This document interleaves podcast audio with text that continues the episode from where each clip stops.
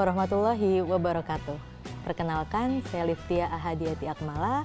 Saat ini saya menjadi seorang psikolog dan juga konselor, terutama di bidang psikologi, industri, dan organisasi. Di video kali ini, kita akan sama-sama membahas tentang gimana sih caranya membuat kurikulum vitae yang menarik. Karena semua orang pasti udah tahu dong apa itu kurikulum vitae. Tapi tidak semua orang tahu gimana sih cara menyusunnya agar menjadi sesuatu yang menarik bagi perusahaan atau bagi tempat-tempat yang kita lamar. Sebelum kita lebih lanjut membahas tentang cara-cara menyusun kurikulum vitae yang menarik, kita harus lebih tahu dulu apa sih sebenarnya kurikulum vitae. Karena banyak orang cuma menyangka bahwa oh kurikulum vitae itu berarti riwayat hidup.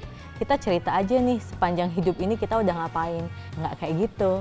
Nah, kurikulum vitae adalah uraian singkat mengenai proses pengalaman-pengalaman yang sudah kita lalui, baik yang berkaitan dengan pengalaman pendidikan, pengalaman pelatihan, ataupun pengalaman kerja. Di dalam kurikulum vitae itu harus merangkum semua informasi yang berkaitan dengan diri kita, jangan diri orang lain.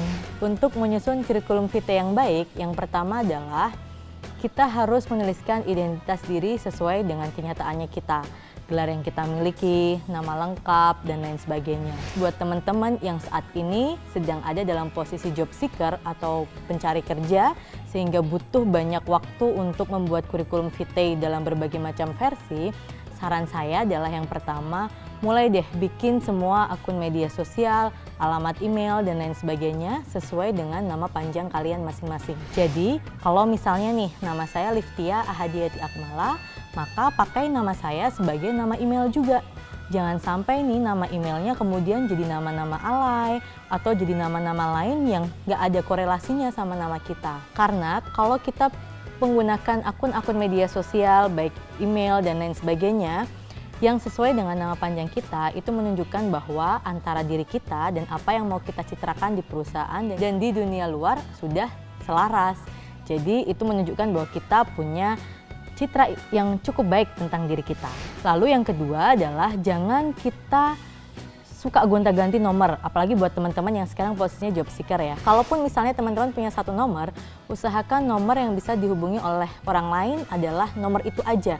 Jadi jangan sampai nih teman-teman ketinggalan informasi untuk proses seleksi berikutnya atau proses wawancara kerja hanya karena nomor teman-teman nggak bisa dihubungi karena nomornya hangus, mati, ganti nomor dan lain sebagainya. Jadi mulai persiapkan dulu tuh alamat email yang sesuai dengan nama lengkap kita semua. Lalu yang kedua adalah nomor yang udah nggak perlu gonta-ganti lagi. Nah bagian dari kurikulum vitae berikutnya adalah pengalaman pendidikan dan pelatihan. Kalau pengalaman pendidikan bolehlah ya dituliskan dari SMA. Akan lebih baik kalau misalnya kita juga sertakan berapa nilai yang kita dapatkan saat kelulusan di masing-masing gelar tersebut. Tapi kalau kurikulum vitae itu tujuannya untuk meneruskan pendidikan atau mengambil pekerjaan di bidang pendidikan, maka biasanya kita diminta untuk menuliskan riwayat pendidikan mulai dari sekolah dasar.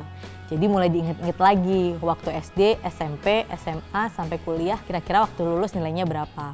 Boleh juga disertakan misalnya mendapat predikat apa ketika lulusan waktu menempuh gelar tersebut. Itu penting karena biasanya pada masing-masing gelar terdapat beberapa predikat. Dan juga belum tentu satu negara dengan negara lain itu punya jenis predikat yang sama. Yang kedua adalah pengalaman pelatihan yang sudah dimiliki oleh teman-teman semua.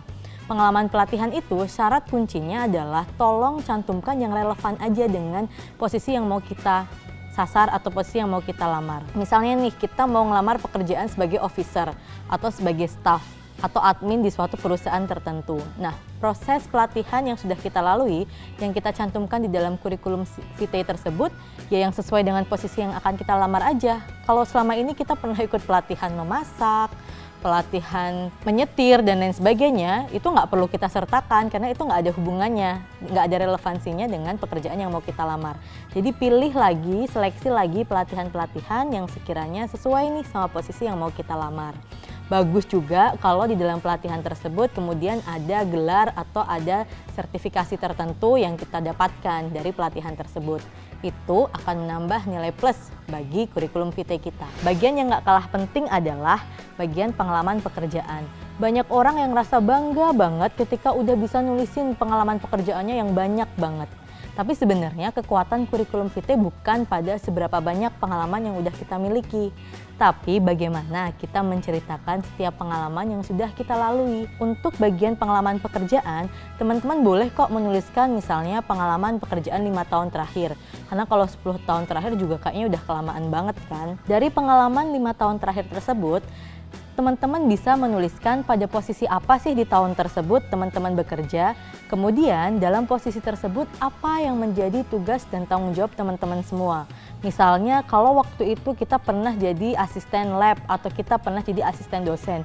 Kita cerita ini, jangan cuma bilang pada tahun sekian sampai sekian kita jadi asisten dosen aja. Tapi kita ceritain selama jadi asisten dosen kita ngapain aja. Oh kita bantu penelitian, kita bantu bimbingan ke mahasiswa, kita juga masuk ke kelas dan lain sebagainya. Jadi ketika perusahaan ngebaca kurikulum vitae kita, mereka juga punya gambaran pengalaman apa saja sih yang udah pernah kita lakukan. Jadi bukan cuma sekedar jabatan aja karena bisa jadi jabatan sama, tugasnya beda. Kalaupun misalnya teman-teman juga punya uh, award atau punya penghargaan tertentu ketika teman-teman bekerja di posisi tersebut, misalnya jadi employee of the month atau misalnya jadi mahasiswa terbaik atau teman-teman bisa menerbitkan artikel tertentu di jurnal ilmiah dan lain sebagainya ada baiknya kalau teman-teman bisa menyertakan link pemberitaan tersebut ke dalam kurikulum vitae tersebut. Itu akan memberikan nilai tambah bagi kurikulum vitae teman-teman. Jadi misalnya ketika jadi asisten dosen, teman-teman pernah nih membantu dosen tersebut melakukan penelitian sehingga jadi best paper di salah satu seminar. Kemudian ada pemberitaan mengenai best paper tersebut. Nah, teman-teman bisa sertakan link pemberitaan tersebut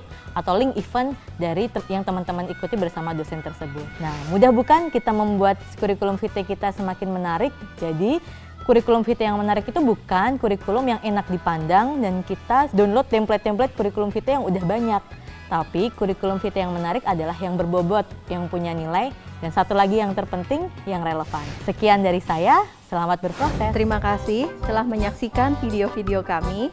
Jangan lupa untuk mengunjungi media sosial kami lainnya ya.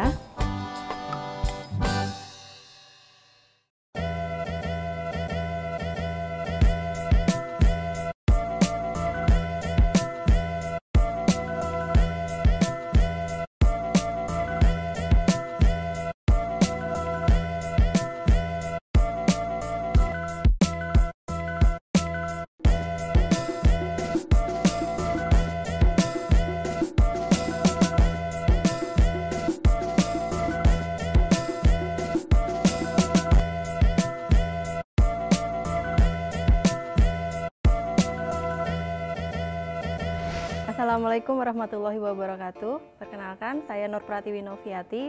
Saya psikolog di bidang psikologi industri organisasi. Kali ini saya akan membahas persiapan apa saja yang perlu dilakukan ketika akan menghadapi wawancara. Saat ini ketika kita akan menghadapi wawancara, sering kali kebingungan apa sih yang harus dilakukan selain membawa CV, berkas-berkas, kemudian kepercayaan diri. Nah, di sini ada beberapa hal yang bisa dilakukan.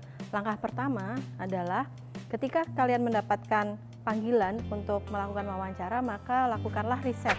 Nah, di sini riset tentang apa? Riset tentang latar belakang dari perusahaan itu sendiri.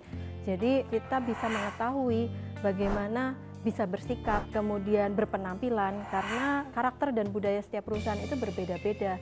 Sehingga kita e, diupayakan seoptimal mungkin bisa mengikuti karakter yang dituntut di perusahaan. Kemudian yang kedua, siapkan pertanyaan yang tepat.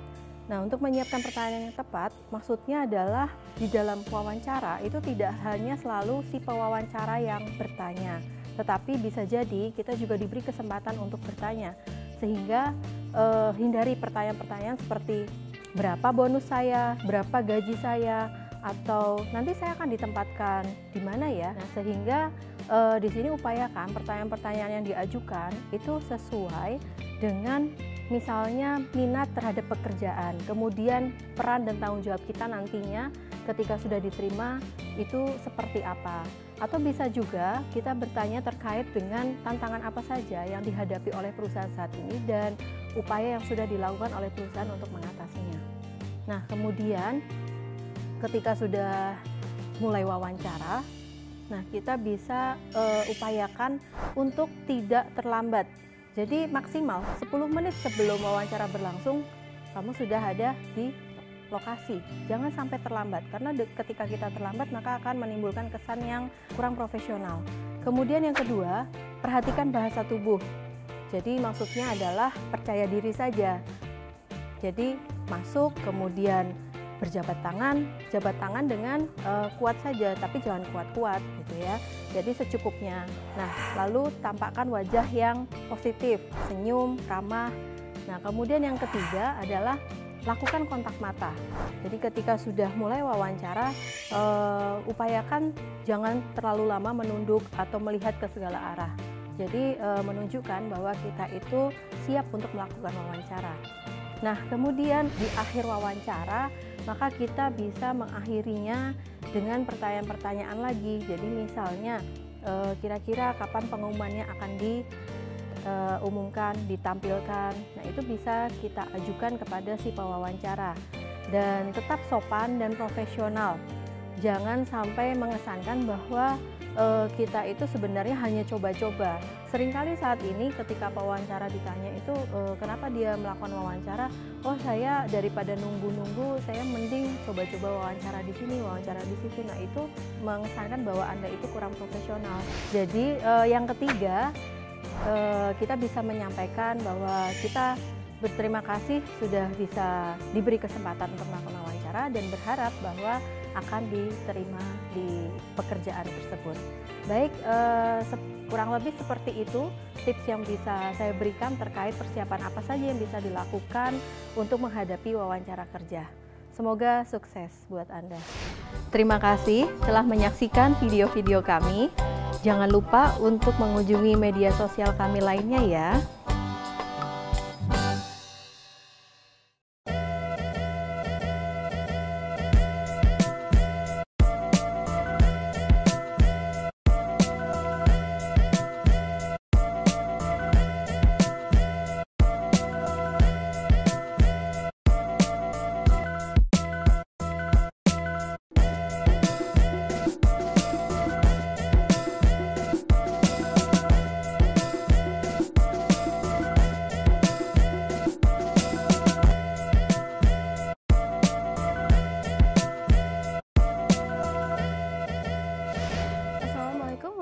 Warahmatullahi wabarakatuh.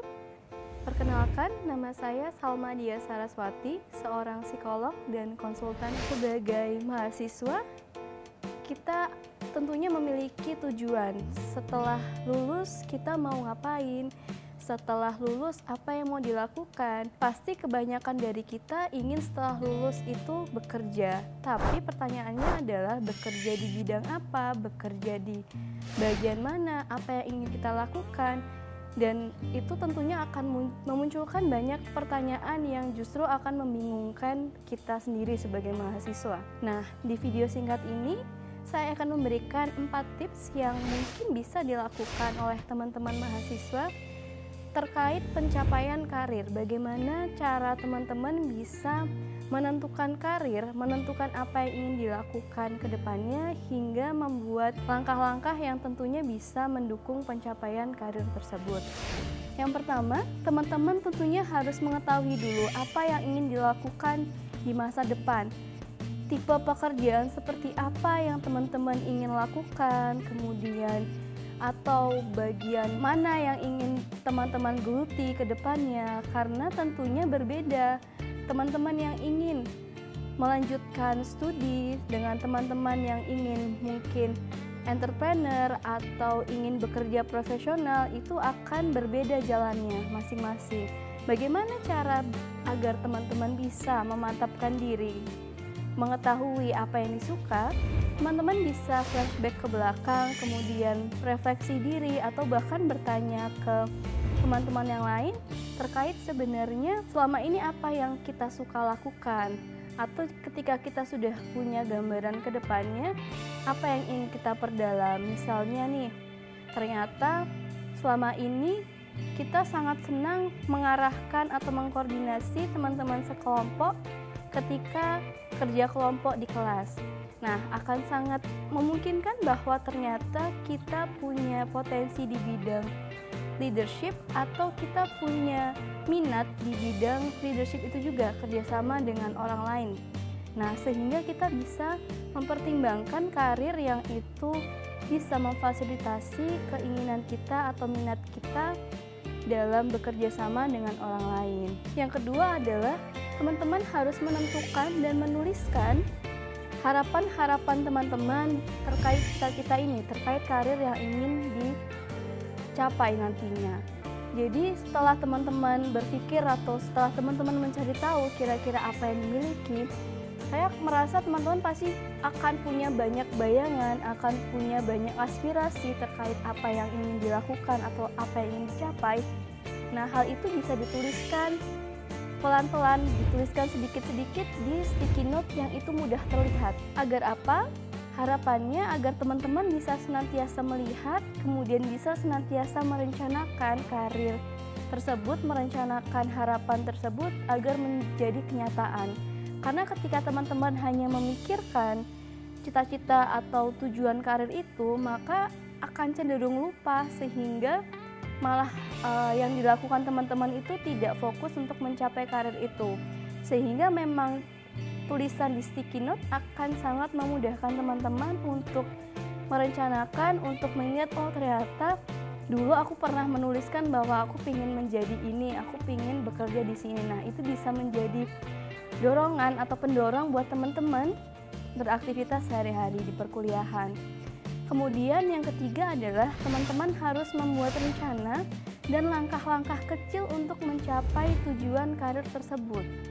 Jadi misalnya teman-teman pada akhirnya ingin menjadi entrepreneur atau ingin melanjutkan studi. Nah, kira-kira langkah kecil apa yang bisa dilakukan untuk mencapai tujuan tersebut? Karena kita harus membuat step-step yang kecil yang yang itu bisa kita lakukan setiap bulan atau kita bisa coba raih dalam setiap tahun atau setiap semester harapannya itu bisa mendekatkan kita ke tujuan akhir.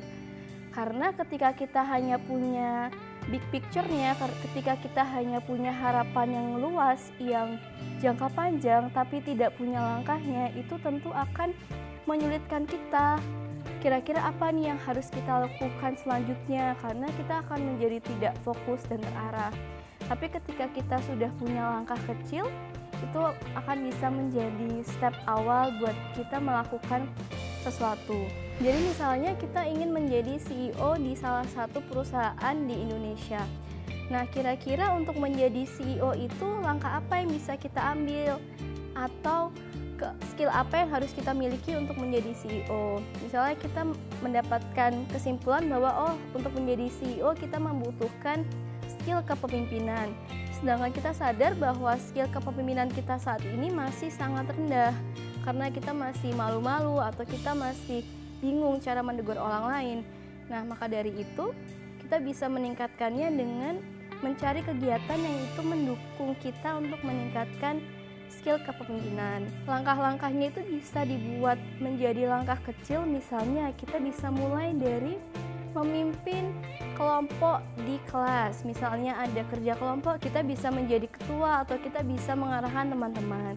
Tidak harus langsung menjadi ketua di organisasi atau menjadi ketua di HMJA dan sebagainya, karena itu akan sangat luas, akan sangat panjang sehingga kita bisa memulai dari step kecil. Jika sudah berhasil, kita bisa lanjutkan ke step berikutnya. Nah, ini sebenarnya berkaitan dengan tips yang keempat adalah mengevaluasi hasil atau mengevaluasi progres yang sudah kita lakukan. Nah, tadi kan kita sudah menentukan langkah-langkah kecil yang bisa kita ambil, yang bisa kita lakukan untuk mendekatkan kita ke tujuan akhir karir kita. Nah, setiap langkah itu sudah tercapai, kita bisa mengevaluasi selama ini kekurangannya apa, kemudian kesulitannya di mana, kira-kira apa yang bisa kita tingkatkan dan lain sebagainya. Nah, ini bisa menjadi panutan uh, bagi teman-teman kira-kira ke depannya bisa melakukan apa lagi untuk mencapai karir yang diinginkan. Uh, baiklah, demikian informasi yang bisa saya sampaikan terkait tips untuk mencapai karir yang diinginkan. Wassalamualaikum warahmatullahi wabarakatuh. Terima kasih telah menyaksikan video-video kami.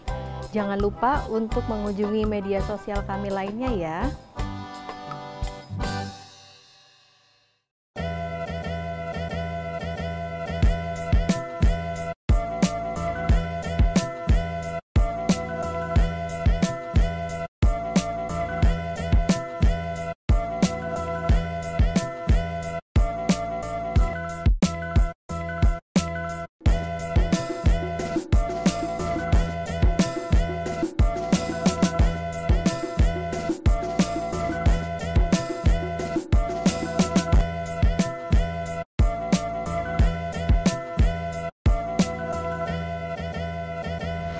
Assalamualaikum warahmatullahi wabarakatuh.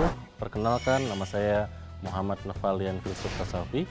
Saya seorang psikolog dan di sini saya akan menjelaskan terkait dengan bagaimana menghadapi kecemasan saat akan melakukan seleksi kerja. Jadi sebenarnya kecemasan ini adalah hal yang wajar, terutama saat kita menghadapi situasi-situasi yang dianggap berbahaya. Salah satunya adalah saat akan menghadapi seleksi kerja. Otak kita akan mempersiapkan ataupun mempersepsi bahwa ada sesuatu hal yang buruk terjadi seperti nanti tidak bisa menjawab pertanyaan atau adanya penolakan. Meskipun kecemasan ini tidak bisa dihindari, tapi ada beberapa tips yang bisa dilakukan untuk mengatasinya. Pertama adalah lakukan relaksasi. Relaksasi ini dilakukan dengan cara mengatur nafas dengan beberapa hitungan. 1, 2, 3, 4, dan seterusnya. Lalu kemudian cari tempat yang cukup nyaman. Berikutnya adalah kuasai profil yang akan menjadi perusahaan yang Anda lamar. Semakin kita paham terkait dengan profil perusahaan yang Anda lamar, maka kecemasan akan semakin berkurang. Karena biasanya kecemasan terjadi saat kita itu merasa tidak siap. Ketiga, persiapkan segala sesuatu hal yang dibutuhkan seperti alat tulis, CV, ataupun berkas yang dibutuhkan. Sama dengan sebelumnya bahwa kecemasan itu biasanya terjadi ketika kita merasa tidak siap akan sesuatu. Terakhir, pasrahkan hasilnya pada Yang Maha Kuasa karena ada banyak hal yang terjadi dalam diri kita di luar perhitungan kita. Semakin kita bisa pasrah dengan hal-hal yang terjadi di luar keinginan kita, maka kecemasan itu akan menjadi semakin berkurang. Mungkin itu saja tips-tips uh, bagaimana menghadapi kecemasan saat melakukan seleksi kerja dan semoga Anda bisa melewati semuanya dengan sebaik-baiknya. Wassalamualaikum warahmatullahi wabarakatuh. Terima kasih telah menyaksikan video-video kami. Jangan lupa untuk mengunjungi media sosial kami lainnya ya.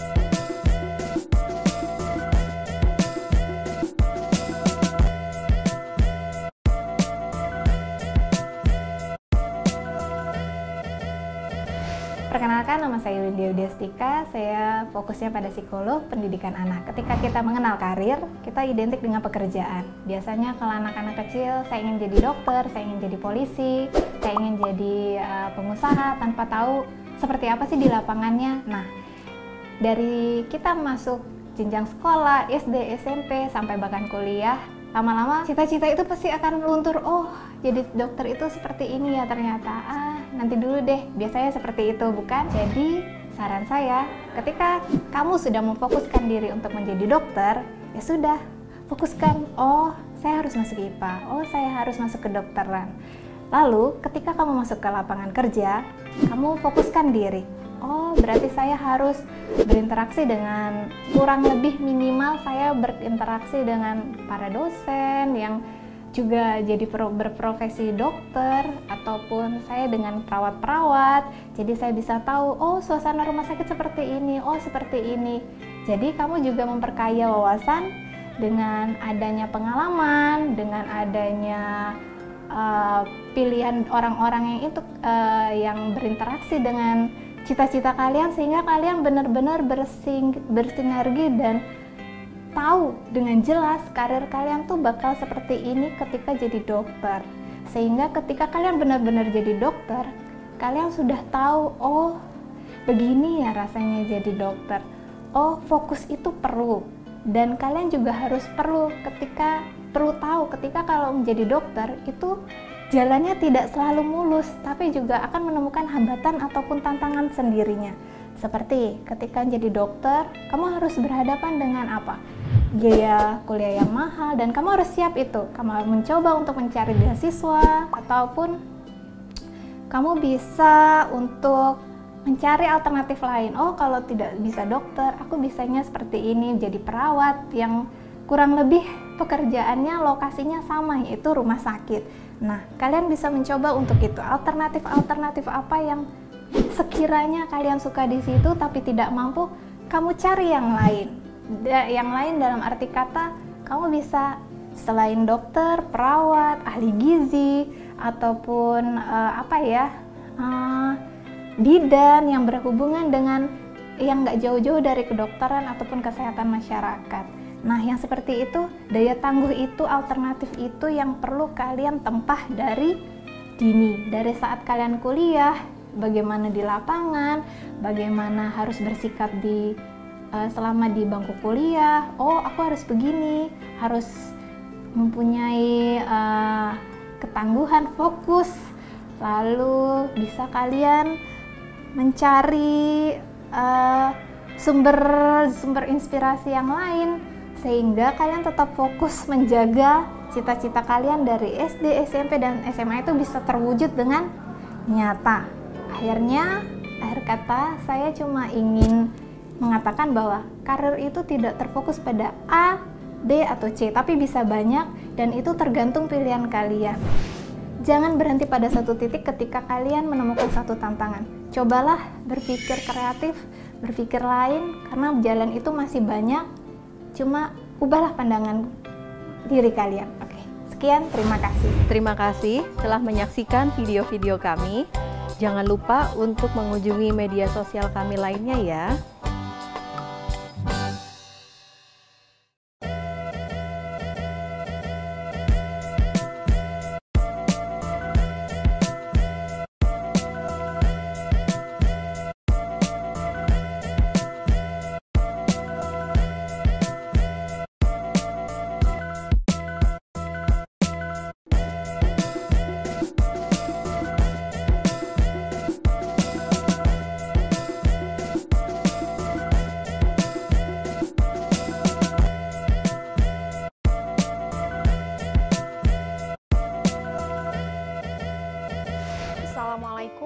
Warahmatullahi wabarakatuh. Perkenalkan, saya Dian Ayu Amalia. Saya seorang psikolog dan konsultan di bidang psikologi pendidikan. Dalam video singkat saya ini, saya ingin berbagi sedikit tentang salah satu dari beberapa hal penting yang mestinya bisa dimiliki atau bisa difahami oleh para mahasiswa sebelum mereka lulus. Salah satu hal itu apa? Dia adalah upgrade your skill upgrade berarti meningkatkan, kemudian skill adalah keterampilan.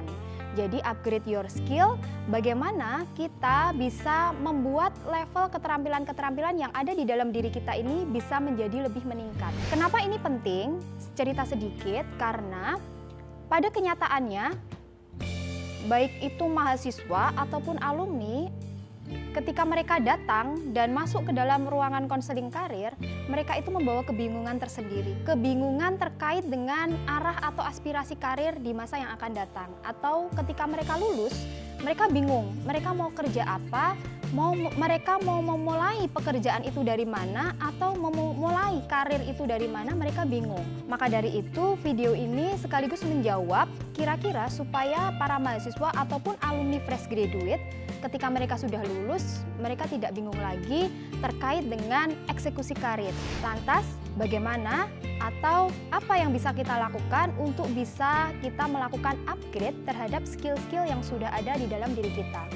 Yang pertama, yang harus kita perhatikan adalah kita harus mampu terlebih dahulu mengenali skill-skill yang bisa mendukung terhadap pencapaian pilihan karir kita. Tentunya, ketika kita saat ini menjadi seorang mahasiswa, nanti setelah lulus, arah karir kita itu sudah jelas. Misalnya, kita mau bekerja di sebuah perusahaan, atau misalnya kita mau berwirausaha sebagai entrepreneur atau bisa juga sebenarnya kita mau studi lanjut sehingga kita berharap menjadi salah seorang kandidat dari mereka yang akan menerima beasiswa. Dari situ nanti kita bisa melakukan identifikasi atau mengenali kira-kira saat saya kepingin setelah lulus menjadi seorang wirausaha, skill apa yang bisa mendukung saya supaya ketika nanti saya berkecimpung dalam dunia perusahaan atau wirausaha secara mandiri, perjalanan berwirausaha itu bisa menjadi maksimal. Yang kedua, kita juga butuh untuk melakukan pengukuran terhadap skill yang sudah kita miliki. Skill apa yang sudah kita miliki, misalnya kita ukur sampai di batas apa levelnya. Misalnya pilihan kita setelah lulus adalah seorang entrepreneur dan kita mau berkecimpung di dalam usaha misalnya bisnis fashion. Oke, bisnis fashion di era milenial seperti ini tentu akan membutuhkan skill-skill tertentu. Salah satu contohnya misalnya digital skill. Ya, digital skill. Kita sebagai seorang entrepreneur di era milenial seperti ini dituntut untuk bisa dan mampu melakukan digital marketing. Yang mana skill ini akan sangat kita butuhkan misalnya di dalam memasarkan produk-produk yang kita hasilkan. Oke, di dalam langkah kedua ini kita dituntut untuk bisa sampai di tahap mana sih, sampai di level mana skill digital kita saat kita arah atau aspirasi karirnya menjadi seorang entrepreneur tadi. Dan berikutnya adalah yang ketiga, kita juga harus mau mendekati sumber-sumber yang bisa mendekatkan kita kepada pencapaian karir yang lebih baik. Ya, mendekati sumber-sumber itu bisa aja bisa kita upayakan secara mandiri ataupun kita mendekati sumber-sumber eksternal yang bisa memfasilitasi bagi pencapaian karir kita yang lebih baik. Bisa kita upayakan contohnya untuk era se seperti ini kemudahan kita di dalam mengakses informasi apa pun itu bisa kita dapatkan dengan mudah internet ada di mana-mana dan kita bisa mengakses sesering mungkin.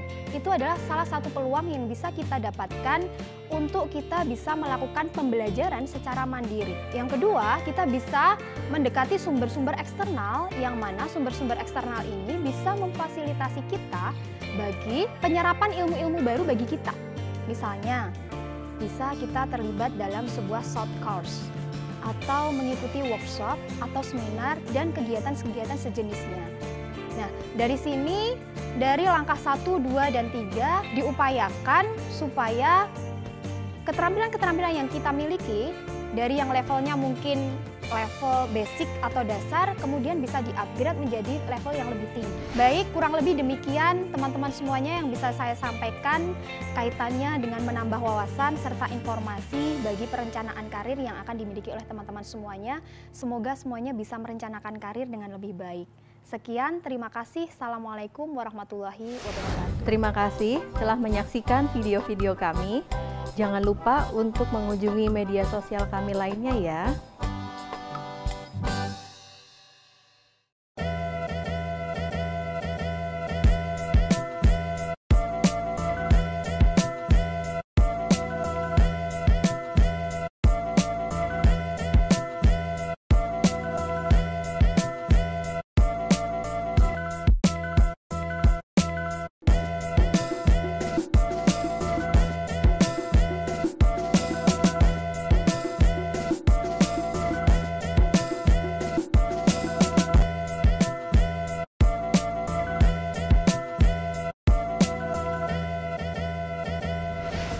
Assalamualaikum warahmatullahi wabarakatuh. Saya Nur Pratiwi Noviati, psikolog di bidang psikologi industri dan organisasi. Kali ini saya akan membawakan topik terkait dengan karir mentoring. Mungkin Anda pernah mendengar bahwa eh, kebingungan dalam menentukan apa yang harus dilakukan pada langkah berikutnya kemudian uh, sudah mencoba mencari informasi ke sana kemari tetapi belum bisa mendapatkan sesuatu yang tepat untuk dilakukan. Nah, sebenarnya uh, kita tidak perlu gengsi atau merasa khawatir ketika bertanya dengan orang lain. Dengan bertanya kepada seseorang yang lebih berpengalaman, maka akan bisa memudahkan kita dalam melanjutkan langkah karir. Nah, di sini berarti Anda sedang mencari seorang mentor. Saya selalu setuju dengan terkait melakukan karir mentoring. Kenapa? Dengan meminta bantuan dan saran dari seorang mentor, maka dapat membantu kita dalam mengambil keputusan pada saat-saat yang paling penting di dalam karir kita dan harapannya hal itu akan membuat jalan karir kita menjadi lebih mudah. Nah, sehingga kita tidak perlu melakukannya sendirian karena ada banyak orang yang berpengalaman yang bisa kita jadikan mentor. Mentoring itu apa sih sebenarnya? Mentoring merupakan hubungan antara dua orang dengan tujuan pengembangan profesional dan pribadi. Nah, di sini mentor biasanya adalah individu yang berpengalaman yang berbagi pengetahuan, kemudian pengalaman yang dia miliki selama ini, kemudian juga memiliki saran-saran yang uh, dia dapatkan dari pengalaman sebelumnya. Nah, oleh karena itu uh, harapannya dengan bertemu dengan para mentor ini kita bisa mendapatkan langkah yang paling tepat, tips dan trik bagaimana menghadapi aktivitas karir kita ke depannya. Jadi uh, jangan pernah malu untuk meminta bantuan kepada orang lain, apalagi orang itu sudah lebih berpengalaman daripada Anda. Kiranya itu yang bisa saya sampaikan saat ini. Terima kasih. Wassalamualaikum warahmatullahi wabarakatuh. Terima kasih telah menyaksikan video-video kami. Jangan lupa untuk mengunjungi media sosial kami lainnya ya.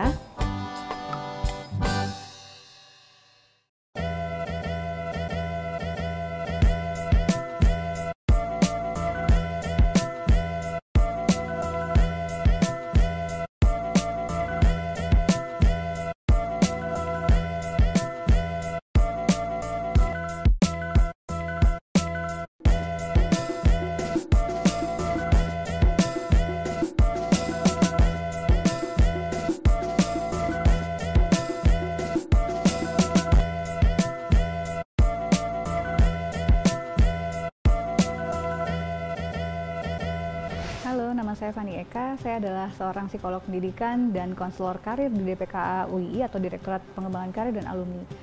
Nah, teman-teman, apa yang terlintas dalam pikiran teman-teman ketika pertama kali mendengar kata karir?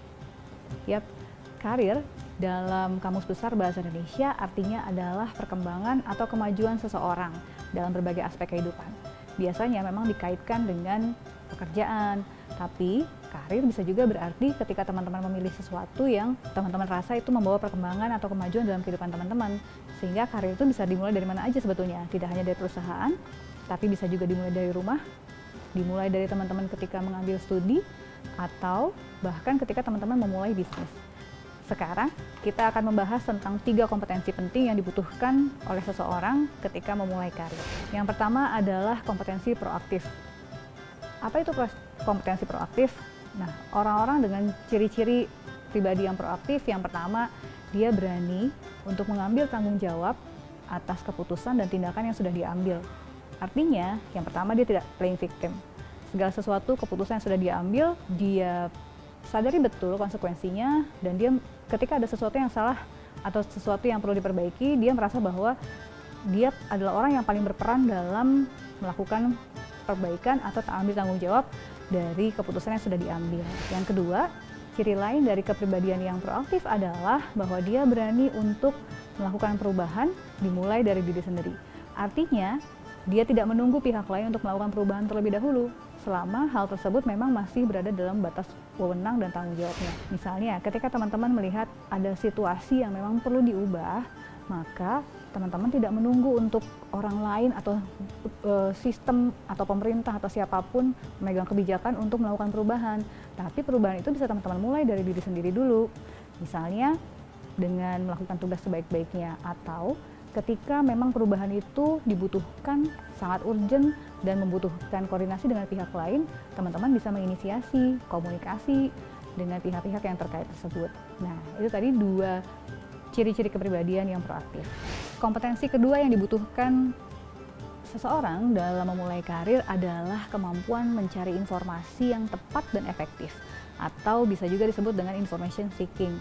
Nah, Ciri-ciri orang dengan kepribadian yang memiliki kompetensi, kemampuan mencari informasi yang tepat dan efektif, yang pertama dimulai dari dia mampu dulu untuk mengenali tujuan dari tugas yang diberikan kepadanya. Kalau orang nggak kenal dengan tujuan tugas yang diberikan, otomatis dia nggak tahu harus ke mana dia mulai, atau dari mana dia harus memulai ini semua. Nah, oleh karena itu, pribadi yang mampu mencari informasi yang tepat dan efektif dimulai dari dia mampu mengenali dulu tujuan dari penugasan yang diberikan kepadanya. Yang kedua, adalah kemampuan dia untuk mencari informasi. Jadi, seandainya teman-teman diberikan sebuah tugas, kemudian udah tahu nih tujuannya apa, tugas teman-teman selanjutnya adalah untuk mencari informasi terkait dengan tugas tersebut. Yang ketiga, ketika teman-teman mencari informasi, teman-teman harus milih dong, harus difilter informasi mana yang relevan, mana yang tidak. Nah, proses ini juga dibutuhkan dalam pencarian informasi supaya apa yang kita dapatkan itu betul-betul yang kita butuhkan dan yang tepat untuk penyelesaian tugas kita. Yang terakhir dari kemampuan ciri-ciri kepribadian yang memiliki kemampuan pencarian informasi yang efektif dan tepat adalah dia mampu menggunakan informasi yang sudah dia dapat. Jadi dia nggak diam saja ketika dia mengetahui informasi tersebut, dia akan menggunakan apa yang sudah dia cari tadi untuk penyelesaian tugasnya. Apa sih pentingnya melakukan informasi atau mencari informasi secara tepat dan relevan? Yang pertama adalah bahwa kita bisa menghindari kekeliruan yang nggak perlu. Misalnya informasi yang misleading. Kemudian yang kedua bisa juga kualit penurunan kualitas pekerjaan. Nah, dengan mencari informasi mengenai tujuan, memilah, memfilter dan sebagainya, kita jadi bisa tahu dan kita bisa menggunakan informasi tersebut. Kompetensi ketiga yang dibutuhkan seseorang untuk memulai karir adalah kemampuan untuk melakukan perbaikan secara berkelanjutan atau bisa juga disebut sebagai continuous improvement. Kemampuan continuous improvement ini sangat berkaitan dengan kemampuan seseorang mengevaluasi dirinya sendiri, apa saja yang sudah menjadi kelebihan dan apa saja yang menjadi area pengembangan dari area pengembangan tersebut kita jadi bisa tahu oh kekurangan saya di sini maka kemudian strategi apa yang bisa saya susun untuk meningkatkan kapasitas diri saya sendiri. Nah, ketika teman-teman sudah kenal, mampu mengevaluasi, kemudian kenal kelebihan dan kekurangan, teman-teman tahu dong, jadi bisa menyusun strategi apa yang dibutuhkan untuk mengembangkan diri. Dan yang bagian yang paling penting dari continuous improvement ini adalah bagaimana teman-teman mengeksekusi strategi yang sudah dibuat tadi dan menjadikan strategi tersebut sebagai kebiasaan. Contoh misalnya ketika kita download software di Play Store atau di mana pun, dalam periode waktu tertentu kita akan diminta untuk mengupgrade. Tujuannya apa sih? Sebetulnya karena di program tersebut mereka paham bahwa setelah launching pun tetap akan ada perbaikan-perbaikan yang dibutuhkan. Begitu pula dengan kita, sebetulnya ketika kita sudah melakukan sesuatu, kita juga perlu untuk mengevaluasi apakah yang kita lakukan itu sudah efektif atau belum, atau masih ada room for improvement yang bisa kita lakukan. Begitu saja teman-teman, eh, kita akan sambung dengan kompetensi-kompetensi lain yang dibutuhkan dalam memulai karir. Sampai jumpa di episode selanjutnya. Terima kasih telah menyaksikan video-video kami. Jangan lupa untuk mengunjungi media sosial kami lainnya ya.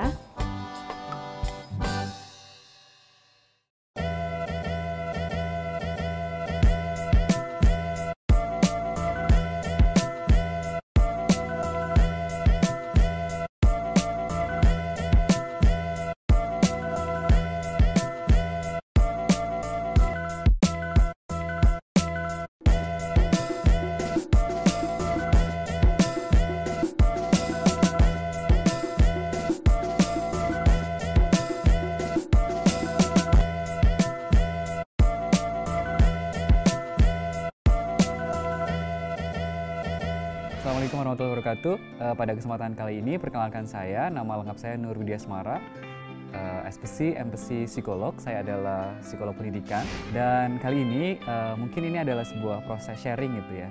Topik yang ingin saya sharingkan terkait dengan bagaimana mendapatkan inspirasi karir gitu ya. Karena saya pikir bahwa ketika kita gitu ya, memikirkan besok nih, saya mau kerja apa, kerjaan seperti apa. Mungkin bagi teman-teman akan merasa mungkin bahas sekarang adalah galau gitu ya. Jadi inspirasi karir itu membuat kita jadi tahu nih ke depan kira-kira karir seperti apa sih yang ingin kita jalani. Karena itu berkaitan dengan hidup kita. Kita flashback waktu kecil misalnya, waktu kecil bisa jadi kita sering ditanya itu ya, besok kalau besar menjadi apa itu ya, dari mulai TK, SD, SMP, sampai SMA, bahkan sampai kuliah itu ya.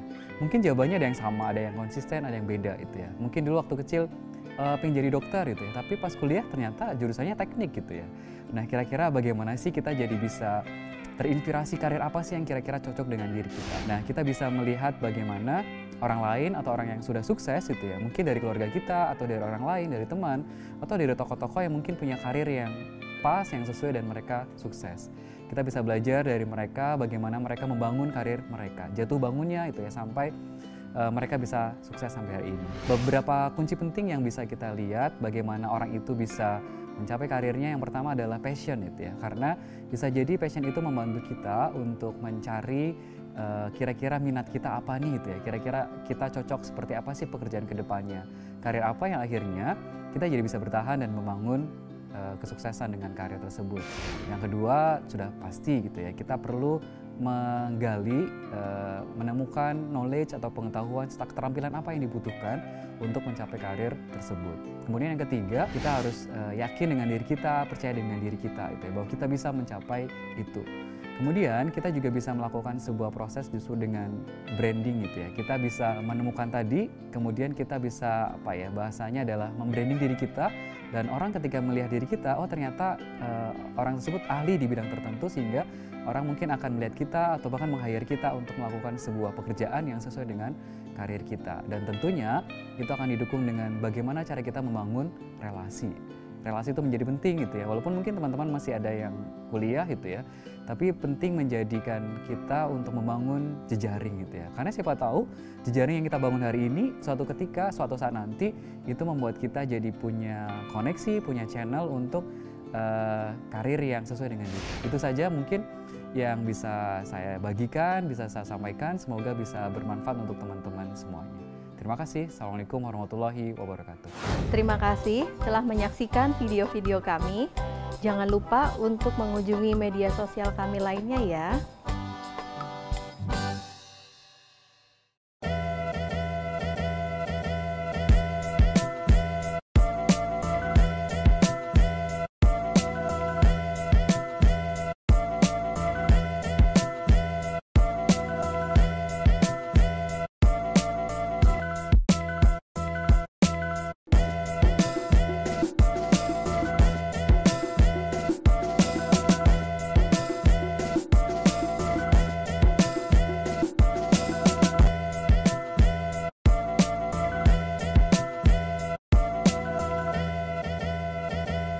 Assalamualaikum warahmatullahi wabarakatuh. Uh, perkenalkan, nama saya Nurudi Asmara, SPC MPC Psikolog. Saya adalah psikolog pendidikan. Pada kesempatan kali ini, saya akan berbagi dengan teman-teman semua terkait bagaimana orientasi karir. Gitu ya. Jadi, kalau karir itu menjadi penting dalam kehidupan kita, karena bisa jadi mungkin orang akan mengenal itu sebagai sebuah bagian dari pekerjaan kita pekerjaan yang kita tekuni, kita geluti bukan hanya karena sekedar mencari uang, tapi juga bagian dari bagaimana kita mengaktualisasikan diri kita. Kalau kita berkaitan dengan orientasi karir, maka kita akan melihat tentang pekerjaan tadi. Kira-kira kita bisa melihat bagaimana kita hidup di era sekarang ini. Tren saat ini kita kalau bisa sebut sebagai era industri 4.0 yang menjadikan kita akan melihat bagaimana uh, kehidupan saat ini itu ya hampir kebanyakan semuanya sudah dibantu dengan penggunaan teknologi gitu ya teknologi membantu kita dalam banyak hal itu ya, mulai dari yang paling simpel sampai yang paling kompleks. Di zaman sekarang ini kita bisa melihat perubahan-perubahan itu berdampak pada bagaimana seorang mencari pekerjaan. Dulu mungkin orang akan mencari pekerjaan lewat koran, lewat pengumuman yang ada di media cetak. Tapi sekarang penggunaan internet itu membantu kita. Bisa jadi mungkin orang akan membaca sebuah lowongan pekerjaan di media tertentu. Kemudian yang kedua, kita akan melihat perbedaan di mana sebuah jabatan, status itu ya. Kalau dulu hierarkinya sangat kuat itu ya, bahwa seorang bos atau seorang direktur itu punya kekuasaan dan sangat tertutup. Tapi sekarang eranya adalah era keterbukaan, di mana orang bisa berdiskusi, kemudian juga bisa uh, membangun sebuah komunikasi yang lebih terbuka dan itu menjadikan berbagai macam perbedaan. Termasuk yang ketiga adalah tempat kerja itu ya. Bisa jadi orang dulu bekerja harus di kantor, harus di perusahaan, harus di pabrik misalnya. Tapi sekarang orang bekerja bisa dari rumah gitu ya, karena bisa terkoneksi dengan internet, kemudian dia membuat sebuah report, dan report itu bisa dikirim by email yang dia tidak harus uh, ada di kantor untuk melakukan sebuah pekerjaan. Nah itu beberapa gambaran yang mungkin menjadikan kita perlu melihat nih bagaimana tuntutan zaman yang dengan penuh teknologi dan kita hidup di era yang seperti apa. Itu yang menjadikan kita perlu melihat nih orientasi karir kita ke depan akan seperti apa. Karena dunia kerja saat ini sudah sangat berbeda dengan dunia kerja sebelumnya. Di mana teknologi, kemampuan-kemampuan tertentu yang eranya adalah kemampuan di abad 21 itu menjadi penting buat kita. Seperti komunikasi, kerjasama, penggunaan teknologi, bahkan juga literasi. Itu yang menjadi penting buat kita. Di era sekarang bagaimana kita perlu melihat apa yang sudah terjadi saat ini dan ke depan kira-kira karir seperti apa yang perlu dipikirkan. Nah, bagaimana caranya? Pasti kita perlu melihat nih, kita perlu melakukan beberapa step atau langkah yang perlu kita lakukan. Yang pertama adalah mengenali diri kita. Mengenali diri kita penting karena kita jadi tahu nih, ke depan kita akan bekerja dengan seperti apa, dengan karakter kita. Kemudian yang kedua adalah value. Value itu menjadi penting buat kita. Ketika kita punya value A, dan kita jadi harus bekerja dengan pekerjaan atau industri atau perusahaan yang mungkin beda value dengan kita sehingga kita perlu melihat kita punya value apa. Yang ketiga adalah skill. skill yang membuat kita perlu mengasah diri kita. Kira-kira keterampilan apa yang diperlukan untuk pekerjaan kita nantinya. Setelah kita mengevaluasi diri kita, merefleksi diri kita, maka kita perlu mencari peluang-peluang apa yang bisa kita tempuh saat ini. Kira-kira pekerjaan seperti apa yang harus kita lakukan. Sehingga kita punya perencanaan yang pasti dengan bekal pengetahuan tentang diri kita dan juga kira-kira di era ke depan pekerjaan seperti apa yang mungkin kita butuhkan. Dan itu terus berjalan sampai akhirnya kita menemukan karir yang sesuai bagi kita itu seperti apa. Itu saja yang bisa saya berikan. Semoga bisa bermanfaat untuk uh, teman-teman semuanya sekian assalamualaikum warahmatullahi wabarakatuh.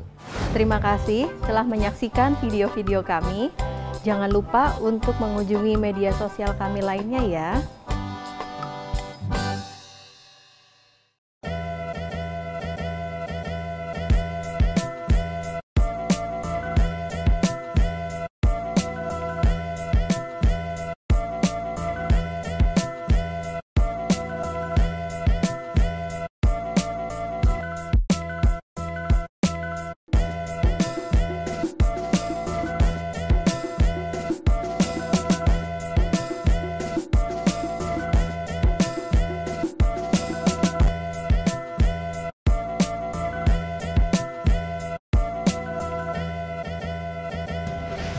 ketemu lagi dengan saya Fani. Saya adalah psikolog pendidikan dan juga konselor karir di Direktorat Pengembangan Karir dan Alumni Universitas Islam Indonesia.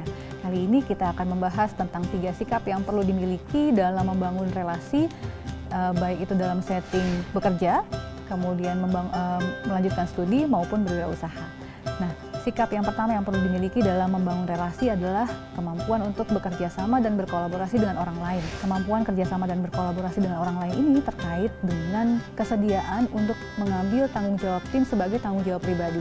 Artinya di sini sudah tidak ada lagi kata aku atau kamu, tetapi kita. Sehingga ketika ada terjadi masalah di dalam tim, maka yang menjadi uh, fokus utama adalah penyelesaian demi tujuan bersama, bukan lagi untuk kepentingan pribadi. Dalam kemampuan kerjasama ini juga dibutuhkan sikap-sikap mau menghargai pendapat orang lain, kemudian juga mau untuk e, mengakomodasi pendapat orang lain, tidak mengutamakan pendapat pribadi, dan yang terpenting adalah kembali lagi ke poin awal bahwa tujuan utama adalah untuk mencapai tujuan bersama.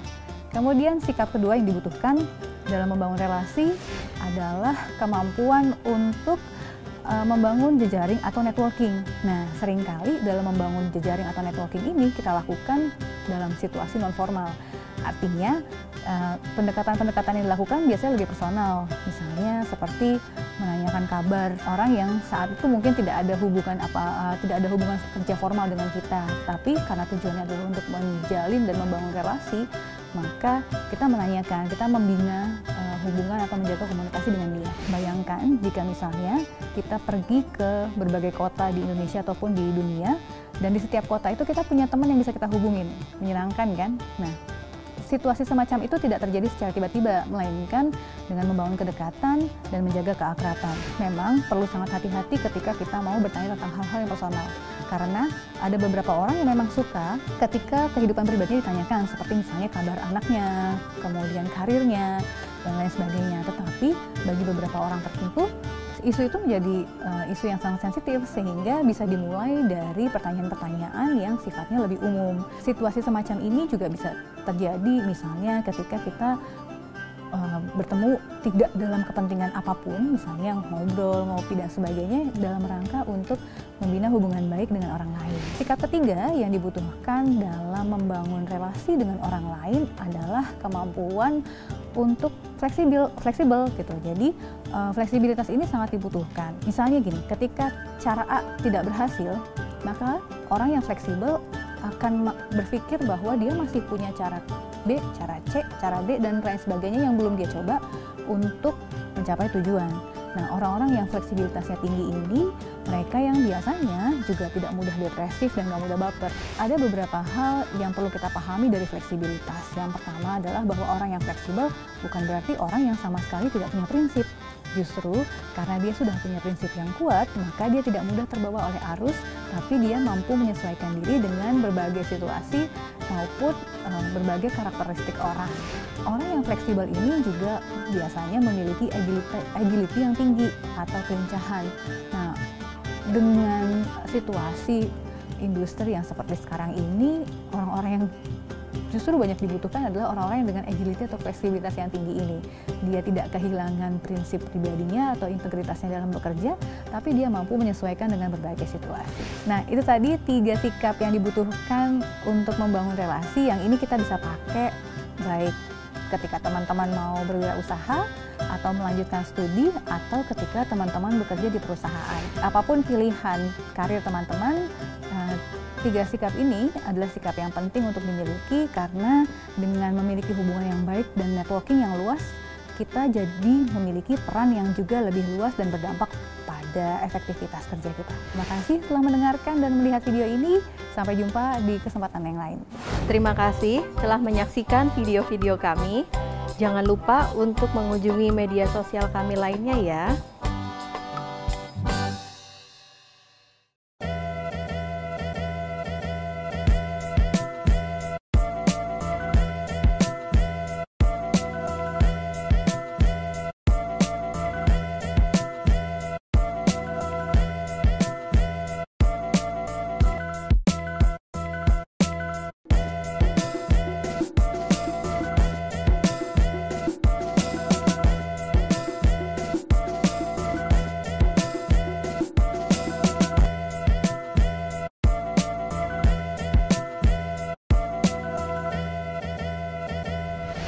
Warahmatullahi wabarakatuh. Perkenalkan, nama saya Anissa Miranti Nurlindra. Saya adalah psikolog dan konsultan di bidang psikologi industri dan organisasi. Kali ini kita akan membahas membangun profesionalitas di tempat kerja. Profesionalitas adalah sejauh mana seseorang bersikap di tempat kerja. Artinya, kalau seseorang memiliki profesionalitas yang baik, tentunya juga akan semakin baik. Memiliki profesionalitas yang baik akan sangat membantu untuk meningkatkan karir tempat kerja karena orang-orang tentu akan respect kepada kita dan juga akan mendukung kita untuk mencapai jenjang karir yang lebih tinggi. Tahukah kamu bahwa profesionalitas di tempat kerja sebetulnya bisa dimulai sejak di bangku perkuliahan? Apa saja yang harus disiapkan?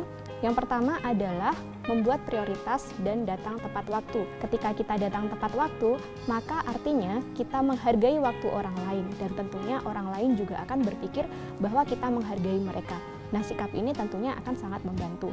Kemudian yang kedua adalah bersikap jujur dan menjaga integritas. Ketika di tempat kerja, penting untuk mau mengakui kesalahan dan tidak menimpakan kesalahan kepada orang lain. Kemudian, yang ketiga adalah bersikap positif.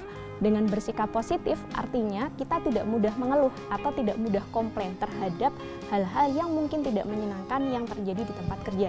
Alih-alih daripada kita mengkomplain, lebih baik kalau kita ikut membantu mencari solusinya sehingga kondisi yang tidak menyenangkan bisa segera diatasi. Kemudian yang keempat adalah fokus pada pekerjaan. Tentunya di tempat kerja semua orang pasti memiliki permasalahan personal, tetapi permasalahan personal tentunya tidak harus kita bawa ke tempat kerja. Jadi penting bagi kita untuk menjaga mood di tempat kerja agar selalu positif. Jangan suka menceritakan hal personal kepada orang lain sampai menjadi rahasia umum dan terlebih lagi jangan sampai ketika kita menceritakan hal-hal yang sifatnya personal itu kita sedang ada di hadapan klien atau di hadapan konsumen karena tentunya akan sangat merugikan. Kemudian yang kelima, yang terpenting adalah kita harus selalu membantu atau memberikan dukungan kepada rekan kerja. Nah, tentunya ini sudah bisa dirintis sejak dari sekarang. Bagaimana cara membantunya? Tentu saja ada berbagai macam cara. Kita bisa memberikan saran, informasi, maupun memberikan bantuan secara langsung. Jangan pelit untuk berbuat baik kepada orang lain. Dan yang terakhir adalah mau mendengarkan orang lain. Setiap orang tentu memiliki pendapat yang berbeda-beda, tetapi dengan mendengarkan orang lain, artinya pikiran kita terbuka. Kita mau menghargai pikiran orang lain, dan tentunya hal itu juga menunjukkan bahwa kita mau mencari solusi bersama dengan orang lain. Begitulah tips bagaimana cara membangun profesionalitas di tempat kerja. Selamat belajar dan salam sehat. Terima kasih telah menyaksikan video-video kami. Jangan lupa untuk mengunjungi media sosial kami lainnya ya.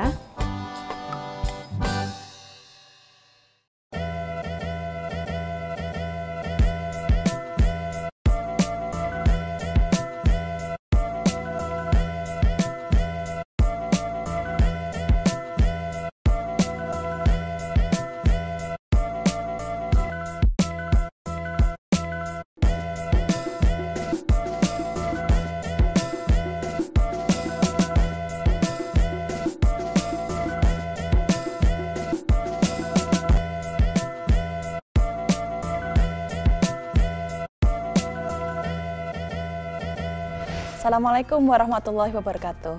Nama saya Wanadia Ayu Krishna Dewi.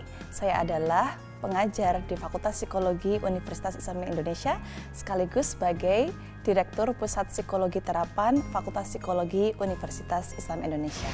Ada beberapa orang yang bertanya terkait dengan bagaimana komunikasi yang efektif pada saat wawancara kerja. Yang pertama yang harus diperhatikan adalah satu, carilah informasi yang lengkap dan memadai terkait dengan perusahaan tempat Anda melamar pekerjaan. Hal ini akan sangat membantu Anda dalam mengetahui kebutuhan, kegiatan, dan juga values yang dimiliki oleh perusahaan tersebut. Yang kedua adalah be the best version of yourself. Jadilah versi diri Anda yang terbaik. Hal ini berarti Anda dapat mengungkapkan kepribadian Anda secara alami kepada pewawancara kerja dan juga menyampaikan beberapa hal yang Anda minati yang terkait dengan pekerjaan profesional Anda. Yang ketiga adalah berbusana selayaknya seorang profesional. Banyak orang yang tidak mengetahui bahwa berbusana yang pantas itu merupakan salah satu bentuk komunikasi nonverbal. Dengan kita memperhatikan bagaimana kita berpakaian juga mencerminkan kepribadian diri kita. Yang keempat adalah jika memang diperlukan kita untuk membahas terkait dengan hal-hal yang sifatnya isu personal, maka bahaslah itu terkait dengan pekerjaan kita. Misalnya, Anda dapat menceritakan tentang pengalaman Anda dalam memimpin sebuah kegiatan yang itu berhasil. Dengan demikian Anda dapat berbagi cerita tentang keterampilan Anda dan juga interest Anda kepada pewawancara kerja. Yang kelima, Tunjukkan kemampuan Anda dan keterampilan Anda yang sesuai dengan pekerjaan, antara lain komunikasi yang efektif, kepemimpinan, kerjasama, problem solving, dan menyelesaikan masalah. Yang keenam, Anda dapat menggunakan bahasa nonverbal yang tepat, antara lain Anda bersikap tenang, senyum, kontak mata, dan gestur yang tepat. Yang ketujuh adalah stay positive. Hal ini berarti anda dapat mengungkapkan atau menjawab pertanyaan pewawancara kerja dengan aspek yang positif. Misalnya, pada saat pewawancara kerja bertanya kepada Anda terkait dengan isu-isu yang negatif, maka Anda dapat menjawabnya dari sudut pandang yang positif. Tadi adalah beberapa hal yang perlu diperhatikan untuk komunikasi efektif pada saat wawancara kerja. Selamat mencoba, semoga sukses. Terima kasih telah menyaksikan video-video kami. Jangan lupa untuk mengunjungi media sosial kami lainnya ya.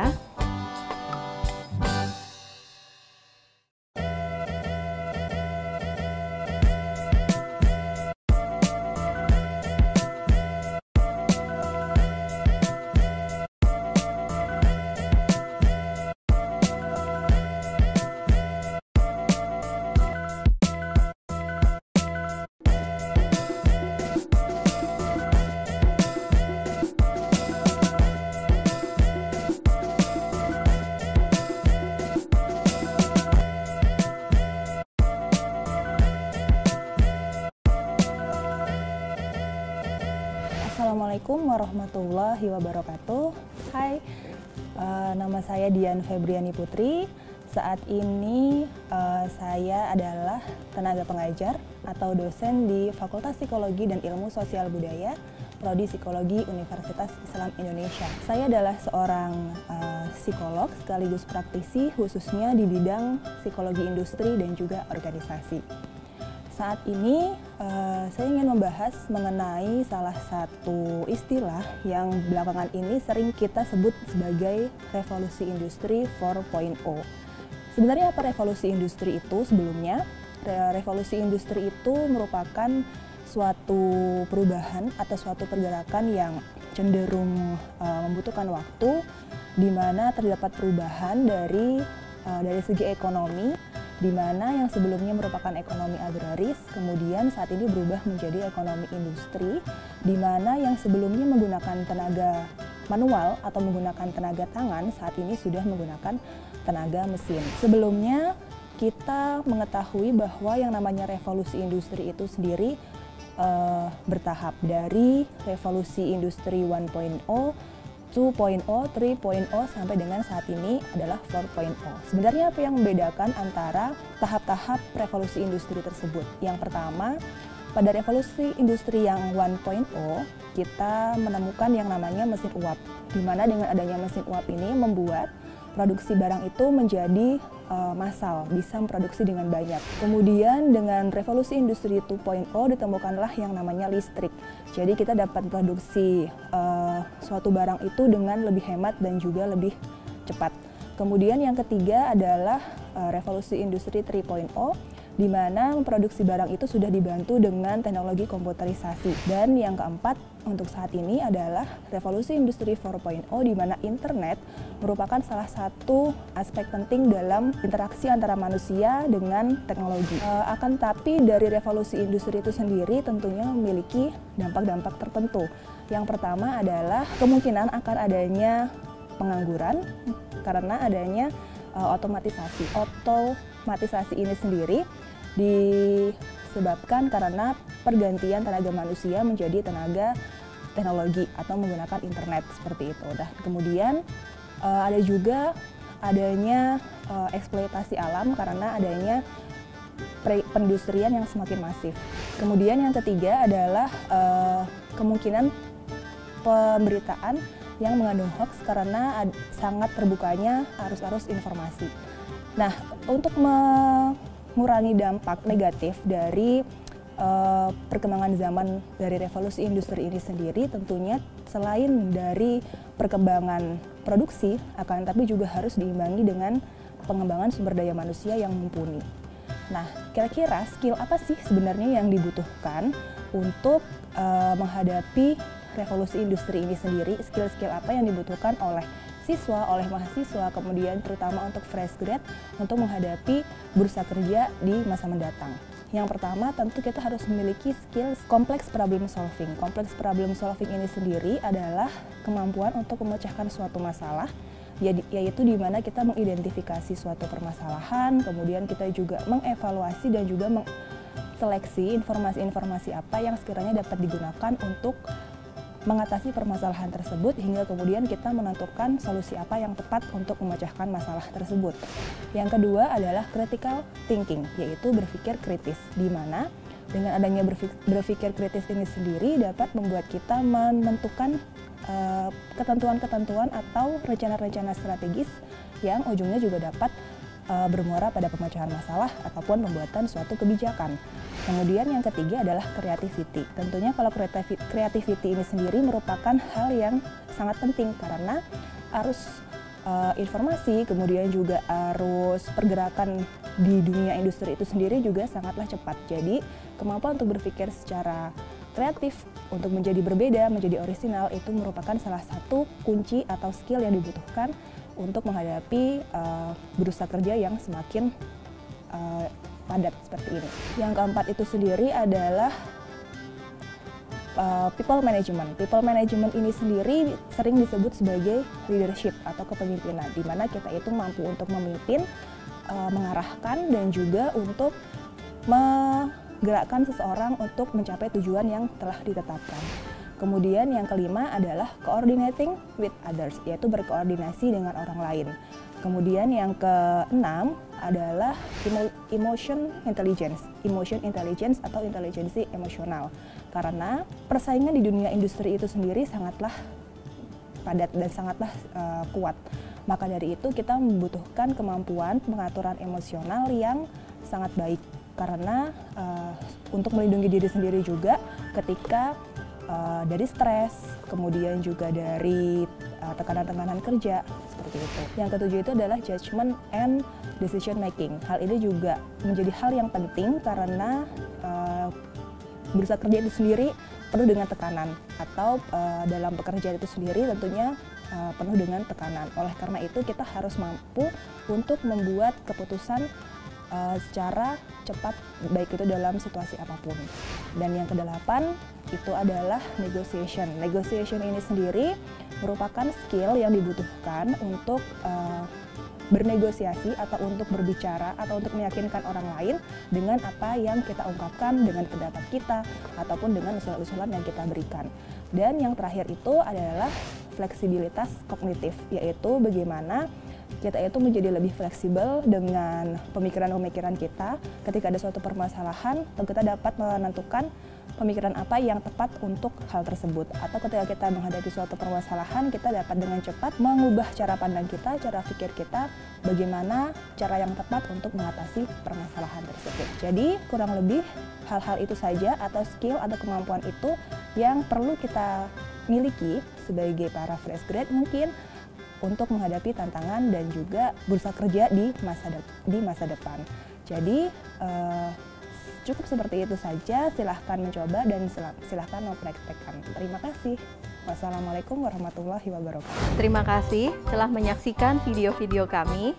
Jangan lupa untuk mengunjungi media sosial kami lainnya ya.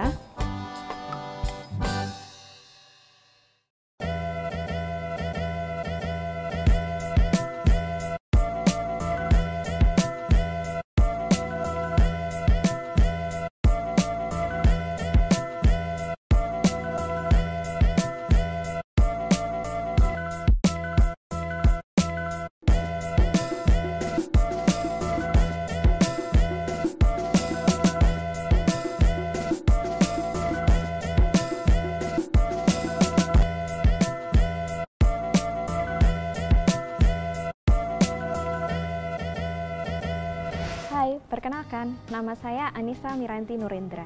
Saya adalah psikolog dan konsultan di bidang psikologi industri dan organisasi.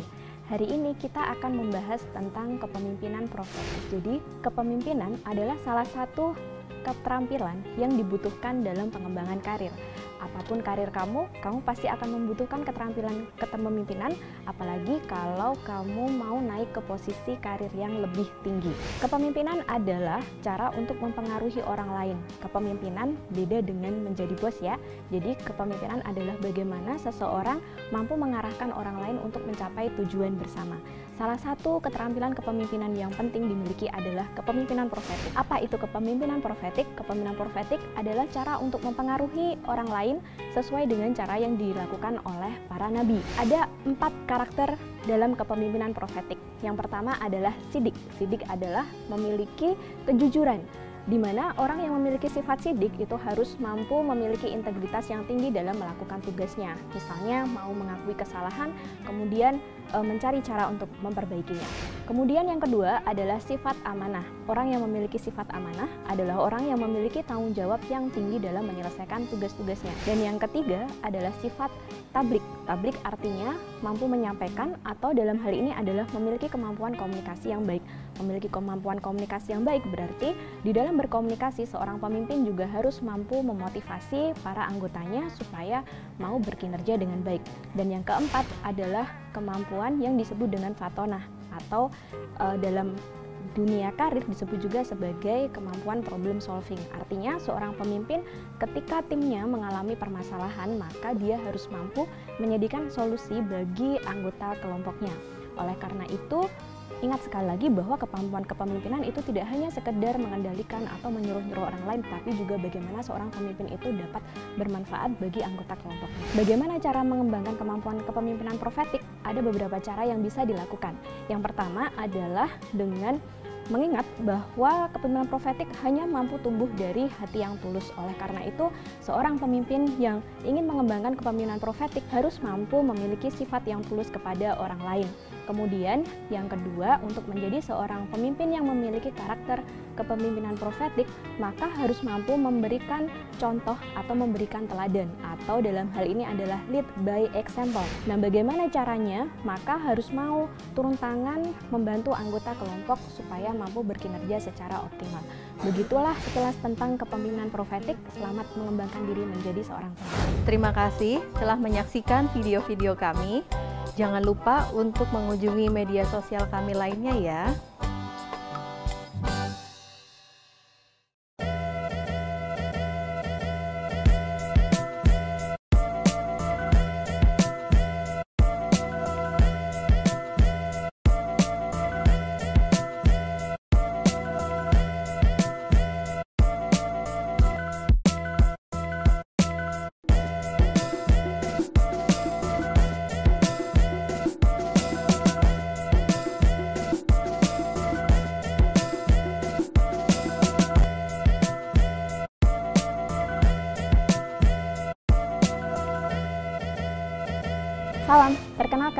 Saya Anissa Miranti Nurendra. Saya adalah psikolog dan konsultan di bidang psikologi industri dan organisasi. Nah, kali ini kita akan membahas mengenai tips membangun personal branding. Tahukah kamu apakah personal branding itu? Personal branding adalah bagaimana cara memperkenalkan diri kepada publik dalam dunia karir. Personal branding memiliki banyak manfaat. Yang pertama, kalau kamu memiliki personal branding yang kuat, kamu bisa tampil stand out di antara para kandidat lain, sehingga tentu saja kemungkinan untuk terseleksi menjadi lebih besar. Selain itu, dalam dunia karir, mereka yang memiliki personal branding yang bagus akan memiliki karir yang lebih baik. Bagaimana cara untuk membangun personal branding? Ada empat langkah. Yang pertama adalah discover atau menemukan kelebihan atau nilai lebih yang ingin kamu kembangkan. Kamu di sini bisa mengenali dari dunia kerja apa yang ingin kamu tekuni atau karir seperti apa yang ingin kamu bangun. Kamu juga bisa berangkat dari passion dan nilai lebih atau keunggulan kompetensi yang kamu miliki. Yang kedua adalah create atau membangun media untuk melakukan personal branding. Kamu bisa menggunakan berbagai metode. Yang pertama adalah dengan menggunakan kartu nama, Kemudian yang kedua adalah dengan menggunakan kurikulum vitae atau portofolio. Yang ketiga misalnya bisa dengan menggunakan akun sosial media. Gunakanlah kata-kata positif untuk membangun impresi yang baik atas keunggulan-keunggulannya. Yang ketiga adalah communicate. Bangunlah jejaring dengan orang-orang yang ada di sekelilingmu supaya personal brandingmu semakin mantap kamu bisa memperkenalkan dirimu kepada dosen, kepada teman-temanmu, kepada kakak angkatan, kepada adik angkatan, atau kepada pihak-pihak yang ada di luar sana. Kamu bisa melakukannya dengan banyak terlibat di dalam aktivitas, baik itu di dalam perkuliahan maupun di luar perkuliahan. Kemudian, yang keempat, kamu bisa maintenance atau menjaga personal branding yang kamu miliki dengan cara yang pertama adalah selalu meningkatkan skills yang kamu miliki dengan mengikuti pelatihan misalnya atau dengan melakukan pengembangan-pengembangan diri yang lain sehingga kemampuanmu selalu terasah. Kemudian kamu juga perlu mempertahankan network yang kamu miliki dengan dosen, dengan semua orang atau sivitas akademika atau orang-orang yang sudah mengenalmu. Kemudian kamu juga harus selalu mempertahankan kredibilitas diri kamu supaya kamu dikenal sebagai orang yang baik sehingga nanti personal brandingmu tentu saja akan menjadi semakin baik pula. Demikian tips untuk membangun personal branding, semoga sukses selalu. Terima kasih telah menyaksikan video-video kami.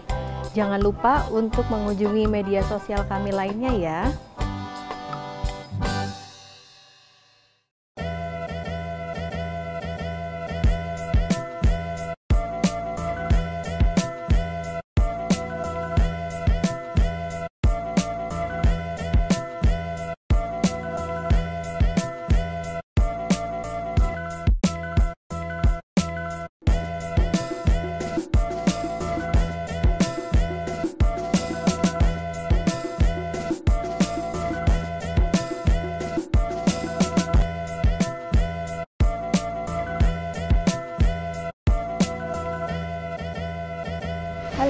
Perkenalkan, nama saya Anissa Miranti Nurendra.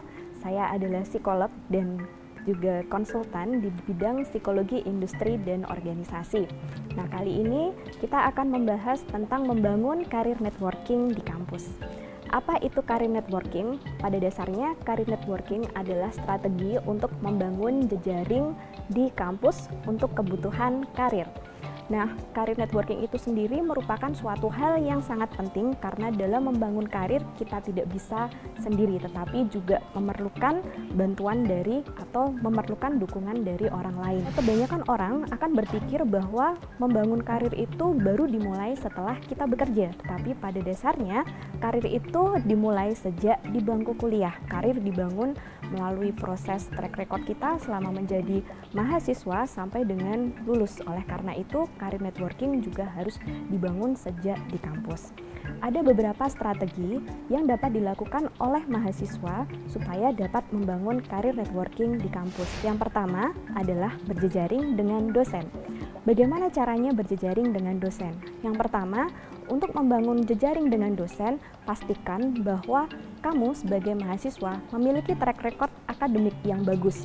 Yang kedua, kamu juga harus memastikan bahwa dosen mengenalmu dengan baik. Bagaimana cara kita mengetahui bahwa dosen itu mengenal kita dengan baik? Yang pertama, pastikan misalnya ketika kamu kuliah, duduklah di bangku yang paling depan. Kemudian perhatikan apa yang disampaikan oleh dosen.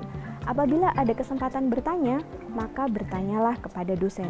Ini akan membantu kamu supaya lebih dikenal oleh dosen terutama di dalam kegiatan perkuliahan. Nah, tentu saja hal ini juga harus diimbangi dengan kamu harus memiliki nilai yang bagus untuk mata kuliah tersebut.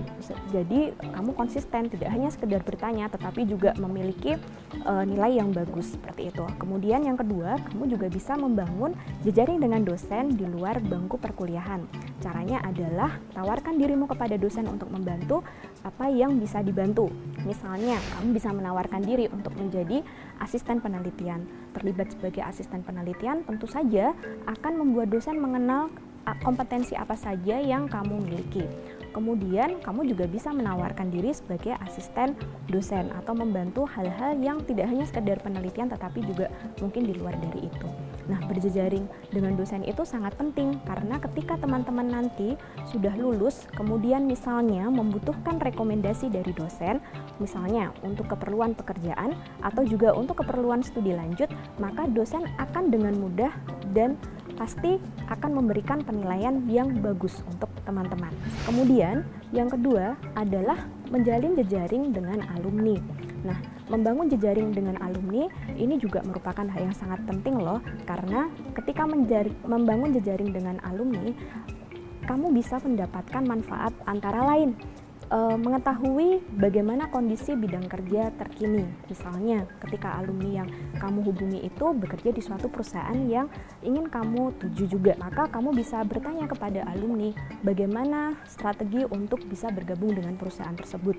Kemudian kamu juga bisa bertanya kepada alumni bagaimana situasi terkini di perusahaan tersebut sehingga kamu tentu saja akan memiliki banyak pertimbangan dan juga persiapan supaya nanti lebih sukses di dunia kerja. Nah, untuk bisa terhubung dengan alumni, ada beberapa cara yang bisa kamu lakukan. Yang pertama adalah kamu bisa memanfaatkan layanan karir yang ada di kampus supaya bisa terhubung dengan alumni. Kemudian yang kedua, kamu juga bisa memanfaatkan media sosial dan yang ketiga, kamu juga bisa memanfaatkan eh, teman-teman uh, yang kamu miliki untuk bisa menghubungkanmu dengan alumni atau juga kamu bisa uh, menanyakan kepada dosen uh, alumni yang bisa menjadi coach atau bisa menjadi mentor yang berkaitan dengan bidang karirmu seperti itu. Yang ketiga adalah berjejaring dengan teman seangkatan atau dengan adik angkatan atau dengan kakak angkatan. Nah, berjejaring dengan teman-teman seangkatan, adik angkatan, kakak angkatan ini juga merupakan suatu hal yang penting karena siapa tahu di masa depan mereka dapat menjadi sumber daya yang kamu perlukan atau dukungan yang kamu perlukan untuk mengembangkan karirmu. Misalnya, uh, siapa tahu besok setelah kamu lulus, kamu ingin membangun jejaring dengan orang-orang di luar bidang kerjamu, kamu bisa menghubungi mereka atau bisa menghubungi orang-orang yang bekerja di luar perusahaanmu. Ketika kamu berjejaring dengan teman angkatan, dengan kakak angkatan, dengan adik angkatan, pastikan mereka tahu kompetensimu. Oleh karena itu, kamu mau tidak mau harus melakukan aktivitas di luar perkuliahan. Cara yang bisa dilakukan adalah cobalah untuk terlibat lebih aktif di kegiatan-kegiatan kemahasiswaan atau misalnya kamu bisa terlibat secara lebih aktif di kegiatan-kegiatan di luar kampus. Bisa berupa volunteering, bisa berupa kegiatan lain atau aktivitas sosial yang membuatmu bergaul dengan banyak orang. Kemudian yang keempat adalah berjejaring dengan perusahaan yang akan kamu tuju. Ada beberapa strategi yang bisa kamu lakukan di sini. Yang pertama adalah melalui proses magang atau internship. Saya kira sekarang sudah banyak program studi yang menyediakan fasilitas magang untuk mahasiswanya selama menjalani perkuliahan. Nah, ini bisa dilakukan dengan cara ketika kamu magang, pilihlah perusahaan yang memang ingin kamu tekuni atau kamu juga bisa memilih perusahaan yang bidang kerjanya sesuai dengan bidang yang ingin kamu tekuni. Kemudian, selama kamu magang, pastikan bahwa proses magang itu dilakukan dengan baik dan kamu jalani dengan benar sehingga hasilnya juga optimal.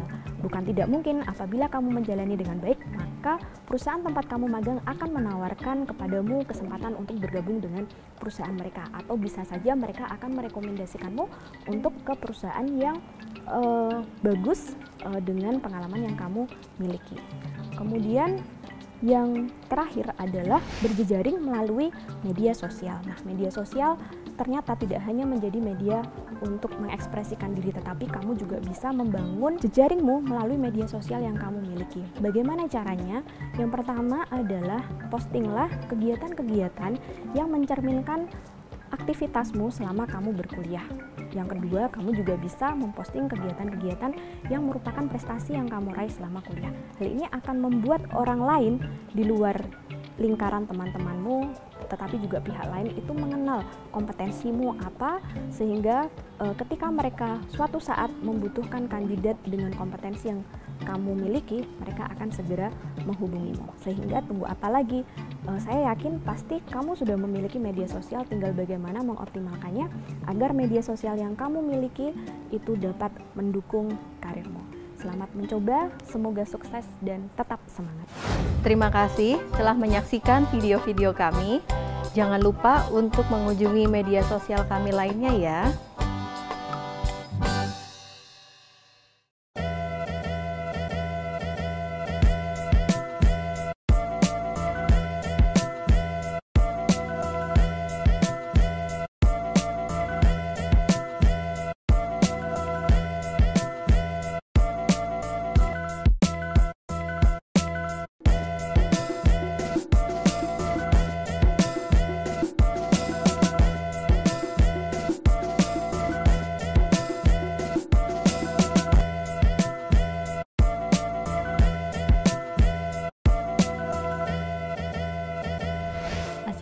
Assalamualaikum warahmatullahi wabarakatuh.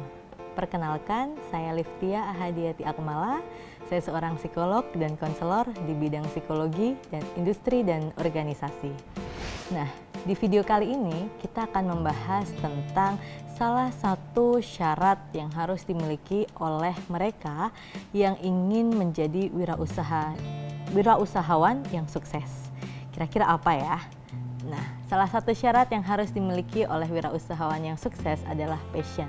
Siapa sih yang nggak kenal Steve Jobs atau mereka yang menemukan Alibaba, Amazon, dan lain sebagainya? Para pengusaha-pengusaha yang sukses pasti kalau ditanya apa sih yang jadi rahasia kunci suksesnya ketika melakukan wirausaha, mereka pasti akan menjawab follow your passion atau ikuti aja passion kalian apa. Kalau kita mau lebih tahu sebenarnya apa sih yang dimaksud dengan passion, dan kenapa sih mereka begitu digaung-gaungkan oleh para pengusaha-pengusaha? It's di Indonesia juga banyak pengusaha-pengusaha muda yang sukses karena mengikuti passion mereka. Bisa kita bilang mereka yang bikin Tokopedia, mereka yang bikin ruang guru, ataupun berbagai macam startup anak-anak bangsa yang masih muda-muda tapi mereka bisa meraih kesuksesan yang begitu besar. Passion sendiri adalah salah satu kecenderungan yang kuat terhadap hal yang kita senangi dan kita anggap itu sebagai hal yang penting serta kita tidak banyak memikirkan untuk untuk bisa meluangkan waktu ataupun tenaga terhadap hal-hal tersebut. Kalau kita suka sama satu hal, itu belum tentu tuh merupakan passion kita, bisa jadi cuman hobi. Apakah hobi itu berarti passion kita? Belum tentu juga. Hobi kan sesuatu yang kita sukai, tapi passion bukan hanya mensyaratkan hal tersebut kita sukai aja. Passion juga harus mensyaratkan bahwa kita menganggap hal tersebut penting. Nah, setelah kita tahu apa sih sebenarnya itu passion, ternyata para pengusaha yang sukses itu bukan hanya punya satu passion. Kalau misalnya orang kemudian bilang, "Eh, passion aku di dunia tarik suara." Atau passion aku di dunia kecantikan, passion aku di dunia kuliner, di dunia pendidikan, di dunia seni dan lain sebagainya, orang mungkin bisa mengatakan itu adalah bidang-bidang di dalam passion. Tapi passion sendiri apa jenisnya itu ada banyak. Ada beberapa hal yang akan kita bahas di dalam video ini. Yang pertama adalah passion for growth, di mana beberapa pengusaha meraih kesuksesan mereka karena mereka punya kecenderungan yang kuat untuk berkembang. Nah, biasanya pengusaha-pengusaha yang punya passion for growth ini adalah mereka yang sudah lebih dulu starting perusahaan mereka 5 sampai 10 tahun sebelumnya. Jadi mereka mulai nih merasakan kebutuhan untuk mengembangkan perusahaan mereka ke arah yang lebih besar. Tapi buat kalian yang baru mulai usaha, kalian juga bisa punya passion ini ketika misalnya orang tua kalian udah lebih dulu bisnis. Kemudian bisnis tersebut diminta untuk kalian teruskan atau kalian ngambil salah satu anak perusahaan yang udah pernah dimiliki oleh orang tua kalian. Nah, itu bisa jadi teman-teman harus punya passion for growth karena itu menjadi syarat bisnis yang teman-teman jalankan itu akan sukses. Yang kedua adalah passion for people orang-orang ataupun pengusaha yang punya passion for people ini mereka lebih banyak melakukan aktivitas bisnis dan kegiatan mereka pada interaksi sosial. Mereka menyukai pekerjaan-pekerjaan yang memaksa mereka harus berinteraksi langsung dengan orang lain. Biasanya mereka melakukan usaha banyak bergerak di bidang jasa. Contohnya mereka ngasih jasa wedding make up ataupun mereka jasa konsultasi, mereka biro, mereka bikin konsultan dan lain sebagainya sehingga mereka memaksa harus adanya interaksi dengan orang lain. Nah, ketika ditanya kenapa sih kok milih usaha ini, mereka rata-rata akan menjawab bahwa ya karena kita senang aja ketika kita ketemu sama klien, kita ngomong, kita dengerin masalah mereka, kita dengerin permintaan mereka, dan ketika kita bisa menuruti keinginan mereka, kemudian mereka puas, itu jadi kebahagiaan buat kita. Nah, orang-orang ataupun pengusaha dengan jenis passion for people itulah kebanyakan mereka yang berhasil untuk sukses pada bidang usaha di jasa. Yang ketiga, atau yang terakhir kita bahas di video kali ini adalah passion for society, di mana ada orang-orang ataupun pengusaha-pengusaha yang kecenderungan kuatnya adalah untuk berbagi. Awalnya mereka memang tidak mendirikan suatu aktivitas ataupun usaha itu untuk ngambil profit. Bisa jadi mereka awalnya bermula dari organisasi non-profit gitu. Misalnya seperti kita lihat semacam ada beberapa platform di sosial media atau orang sekedar urun tangan dan lain sebagainya atau platform-platform yang lain yang kita tahu gitu yang menyambungkan antara orang-orang yang mau berderma dengan tempat-tempat di mana mereka bisa menyalurkan zakat, infak atau sodakoh mereka misalnya begitu. Orang-orang yang bergerak di bidang usaha ini biasanya adalah mereka yang punya passion for society. Mereka melakukan aktivitas karena panggilan jiwa sosial mereka. Jadi mereka berangkat atas dasar kepekaan mereka terhadap masalah sosial yang ada di sekitar. Kemudian mereka mencari nih kira-kira solusi apa ya yang bisa mereka tawarkan untuk menjawab masalah-masalah sosial tersebut. Dan ketika mereka mampu mengatasi salah satu dari masalah-masalah sosial tersebut, mereka merasa bahwa mereka melakukan aktivitas yang bermanfaat dan membahagiakan untuk diri mereka sendiri. Jadi, kalau kalian masih kebingungan kira-kira apa sih yang jadi passion saya, saran saya adalah kalian ikutin deh berbagai macam kegiatan yang ada di kampus kalian saat ini, organisasi apa pun. Misalnya awalnya kalian ngerasa kayaknya aku ketarik deh sama komunitas fotografi atau komunitas jurnalistik. Boleh kalian ikutin. Kalau misalnya kalian kemudian merasa senang melakukan kegiatan di sana, kalian merasa apa yang kalian lakukan itu penting dan kalian sampai bikin kalian lupa waktu, maka bisa jadi itu salah satu passion kalian. Tapi kalau misalnya kalian tidak pernah mencoba, maka kalian nggak pernah tahu passion kalian apa. Jadi buat kalian yang pengen berwira swasta, pengen sukses dan masih bingung passion kalian apa, Coba deh ikutin sebanyak mungkin kegiatan di sekitar kalian, ambil sebanyak mungkin peluang untuk mengembangkan diri kalian, maka kalian akan selangkah lebih dekat untuk kenal dengan passion kalian. Semoga apa yang dijelaskan dalam video ini bisa membantu teman-teman semua yang ingin berproses untuk menjadi pengusaha yang lebih baik. Ingat, baik aja nggak cukup, yang penting bermanfaat.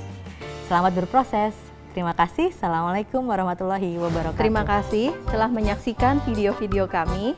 Jangan lupa untuk mengunjungi media sosial kami lainnya ya.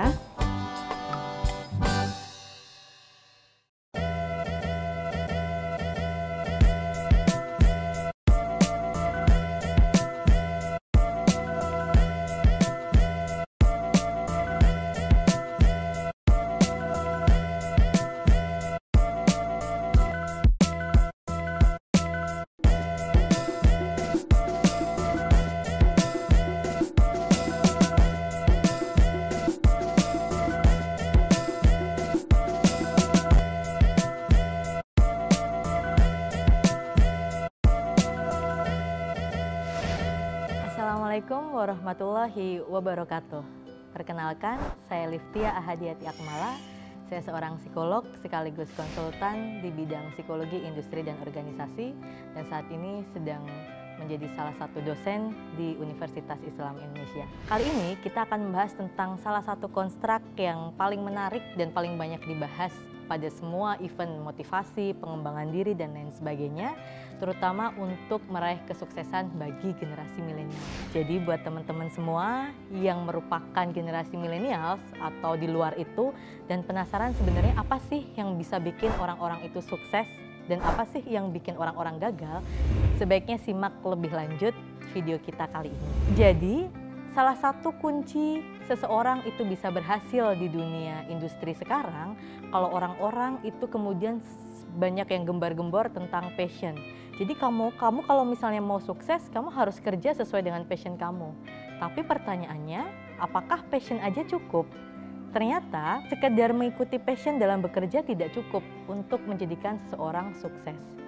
Banyak orang di luar sana yang udah mati-matian berusaha mengejar passionnya, tapi kenyataannya mereka nggak bisa mendapatkan kesuksesan seperti yang mereka impikan. Lantas apa sih sebenarnya selain passion, hal yang harus dimiliki oleh para millennials atau para karyawan atau siapa pun orang yang ingin berhasil dan sukses di dunia kerjanya? Yap, konstruk itu adalah grit, di mana Grit merupakan salah satu elemen yang harus dimiliki oleh setiap orang yang ingin sukses dalam karirnya. Angela Duckworth dalam bukunya yang membahas tentang grit mengatakan bahwa grit itu terdiri dari dua hal. Pertama passion dan yang kedua adalah perseverance. Passion seperti yang kita banyak tahu bahwa passion merupakan sesuatu yang kita senangi, kita merasa tidak berkeberatan untuk melakukannya, bahkan kita kadang lupa waktu dan tidak hitung-hitungan kalau sedang melakukan hal tersebut. Kalau kita bisa menemukan hal seperti itu, berarti kita sudah menemukan passion kita. Yang kedua adalah perseverance atau ketekunan. Apa sih ketekunan itu? Ketekunan adalah kemampuan kita untuk bisa bertahan dalam kondisi yang kita sukai ataupun kondisi yang sulit sekalipun. Jadi, grit itu semacam oase yang kemudian menjawab kenapa sih ada orang yang sudah bekerja sesuai dengan passion mereka, tapi kok mereka nggak sukses-sukses ya? Ternyata mereka kurang punya satu hal yang jadi elemen dari grit itu, yaitu tekun. Di mana kadang mereka boleh saat ini bekerja pada hal yang sesuai dengan passionnya, tapi ketika mereka mendapatkan kegagalan, kesulitan, mereka langsung mundur gitu aja. Mereka langsung merasa bahwa ini kayaknya bukan jalan takdir saya. Sementara untuk bisa menjadi sukses, orang itu tidak hanya butuh passion, tapi mereka juga butuh tekun. Jadi, kita bisa bisa menjadi seseorang yang sukses ketika kita bekerja pada bidang yang sesuai dengan passion kita dan kita tekun untuk mau tetap bertahan dalam bidang tersebut. Banyak para pengusaha yang bilang bahwa seseorang yang punya grit dalam hidupnya itu biasanya mereka akan punya tiga karakteristik. Yang pertama adalah interest, yang kedua adalah purpose, dan yang ketiga adalah hope. Kita bahas yang pertama. Interest itu apa sih? Interest itu adalah ketertarikan seseorang pada suatu bidang banyak orang bisa mengartikan itu sebagai hobi atau sebagai passion. Jadi seseorang yang punya karakteristik grit di dalam dirinya pasti mereka punya sesuatu yang mereka sukai dengan sungguh-sungguh. Yang kedua adalah purpose, di mana tidak semua orang berani menetapkan tujuan pada hal yang mereka sukai. Oke, mungkin kita punya passion terhadap dunia komunikasi atau kita punya passion terhadap dunia keuangan, tapi kalau kita tidak berani menetapkan tujuan pada hal yang kita sukai, maka kita juga akan jauh dari kesuksesan di bidang itu. Jadi orang-orang yang bisa sukses dan memiliki grit di dalam kehidupannya adalah mereka yang tahu apa yang mereka sukai dan juga mereka berani untuk menetapkan tujuan dalam hal yang mereka sukai. Dan yang terakhir adalah hope. Hope ini semacam mesin pendorong ketika seseorang kemudian menerima atau mengalami kesulitan dalam hal yang mereka sukai atau ketika mereka sedang berusaha, maka hope itu menjadi motor penggerak mereka untuk bisa bertahan dan memberikan vibes atau energi yang positif untuk bisa memandang bahwa kegagalan ini, ini adalah bagian dari kesuksesan yang tertunda.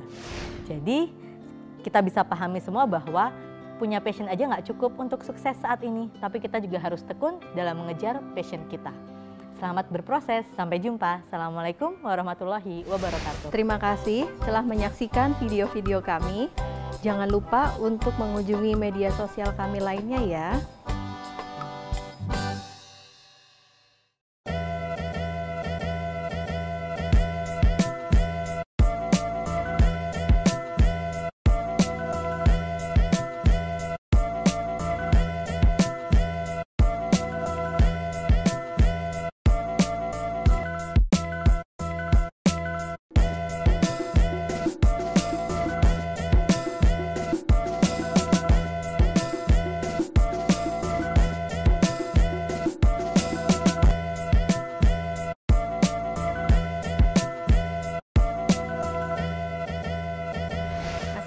Assalamualaikum warahmatullahi wabarakatuh. Perkenalkan, nama saya Nur Pratiwi Noviati. Saya seorang psikolog di bidang psikologi industri dan organisasi. Kali ini kita akan membahas tentang uh, apa itu konseling karir. Seringkali kita uh, mengeluhkan misalnya uh, setelah lulus saya mau ngapain ya atau selama kuliah sebaiknya saya mengisi aktivitas apa saja ya. Nah, sebenarnya ketika kita merasa kebingungan, terkait dengan aktivitas, lalu terkait dengan karir apa yang hendak diraih e, di masa depan, maka sebetulnya kita bisa mengikuti e, kegiatan konseling karir. Nah, jadi konseling karir itu apa sih? Konseling karir itu berbeda dengan konseling psikologi e, pada umumnya. E, jadi jangan khawatir kalau misalnya e, datang ke konselor e, yang melakukan konseling karir itu bukan berarti Anda sedang stres, tapi sebenarnya stres juga tidak apa-apa kalau itu terkait dengan karir. Jadi di dalam konseling karir itu uh, kita akan melakukan beberapa aktivitas yang tujuannya untuk membantu seseorang yang memiliki persoalan dengan pengembangan karirnya. Jadi aktivitas ini bisa memfasilitasi seseorang untuk mengeksplorasi sebenarnya apa saja sih potensi yang dimiliki, kemudian e, aktivitas apa saja yang bisa dilakukan. Kemudian juga bisa mengembangkan aspirasi. Nanti ketika lulus kuliah, e, saya bisa mengambil jurusan apa ya untuk S2 atau saya bisa melakukan e, memulai bisnis sejak kapan ya? Atau bisa juga misalnya memutuskan hendak berkarir di bidang apa misalnya bekerja profesional, entah itu di bidang misalnya migas atau misalnya startup dan lain-lain. Di dalam konseling karir ini juga ada aktivitas yang bisa membantu kita untuk mengetahui potensi apa sih yang kita miliki dan e, bagaimana kita bisa memutuskan karir apa yang hendak diambil. Nah, jadi di dalam konseling karir ada tiga jenis dukungan. Yang pertama adalah dukungan emosi. Nah, Seringkali orang merasa galau, merasa cemas, atau merasa bingung, maka dengan mengikuti konseling karir kita bisa mendapatkan dukungan emosional. Nah, kemudian yang kedua ada dukungan informasi. Dengan melakukan konseling karir kita bisa menambah pengetahuan terkait karir apa saja sih yang bisa diambil. Kemudian eh, aktivitas apa saja yang bisa menunjang karir tersebut. Dan yang ketiga adalah dukungan asesmen. Nah, ini yang paling penting Melalui konseling karir, kita bisa mengetahui potensi-potensi apa saja yang dimiliki oleh kita sehingga uh, kita bisa menentukan karir apa sih yang paling tepat untuk uh, dilakukan di masa yang akan datang. Baik itu dari segi talenta, kemudian kepribadian ataupun potensi lainnya. Jadi uh, untuk apalagi merasa ragu untuk mengikuti konseling karir, silahkan ketika merasa bingung atau merasa tidak tahu apa yang harus dilakukan, maka bisa melakukan diskusi dengan para konselor karir. E, demikian yang bisa saya sampaikan. Terima kasih. Wassalamualaikum warahmatullahi wabarakatuh. Terima kasih telah menyaksikan video-video kami. Jangan lupa untuk mengunjungi media sosial kami lainnya ya.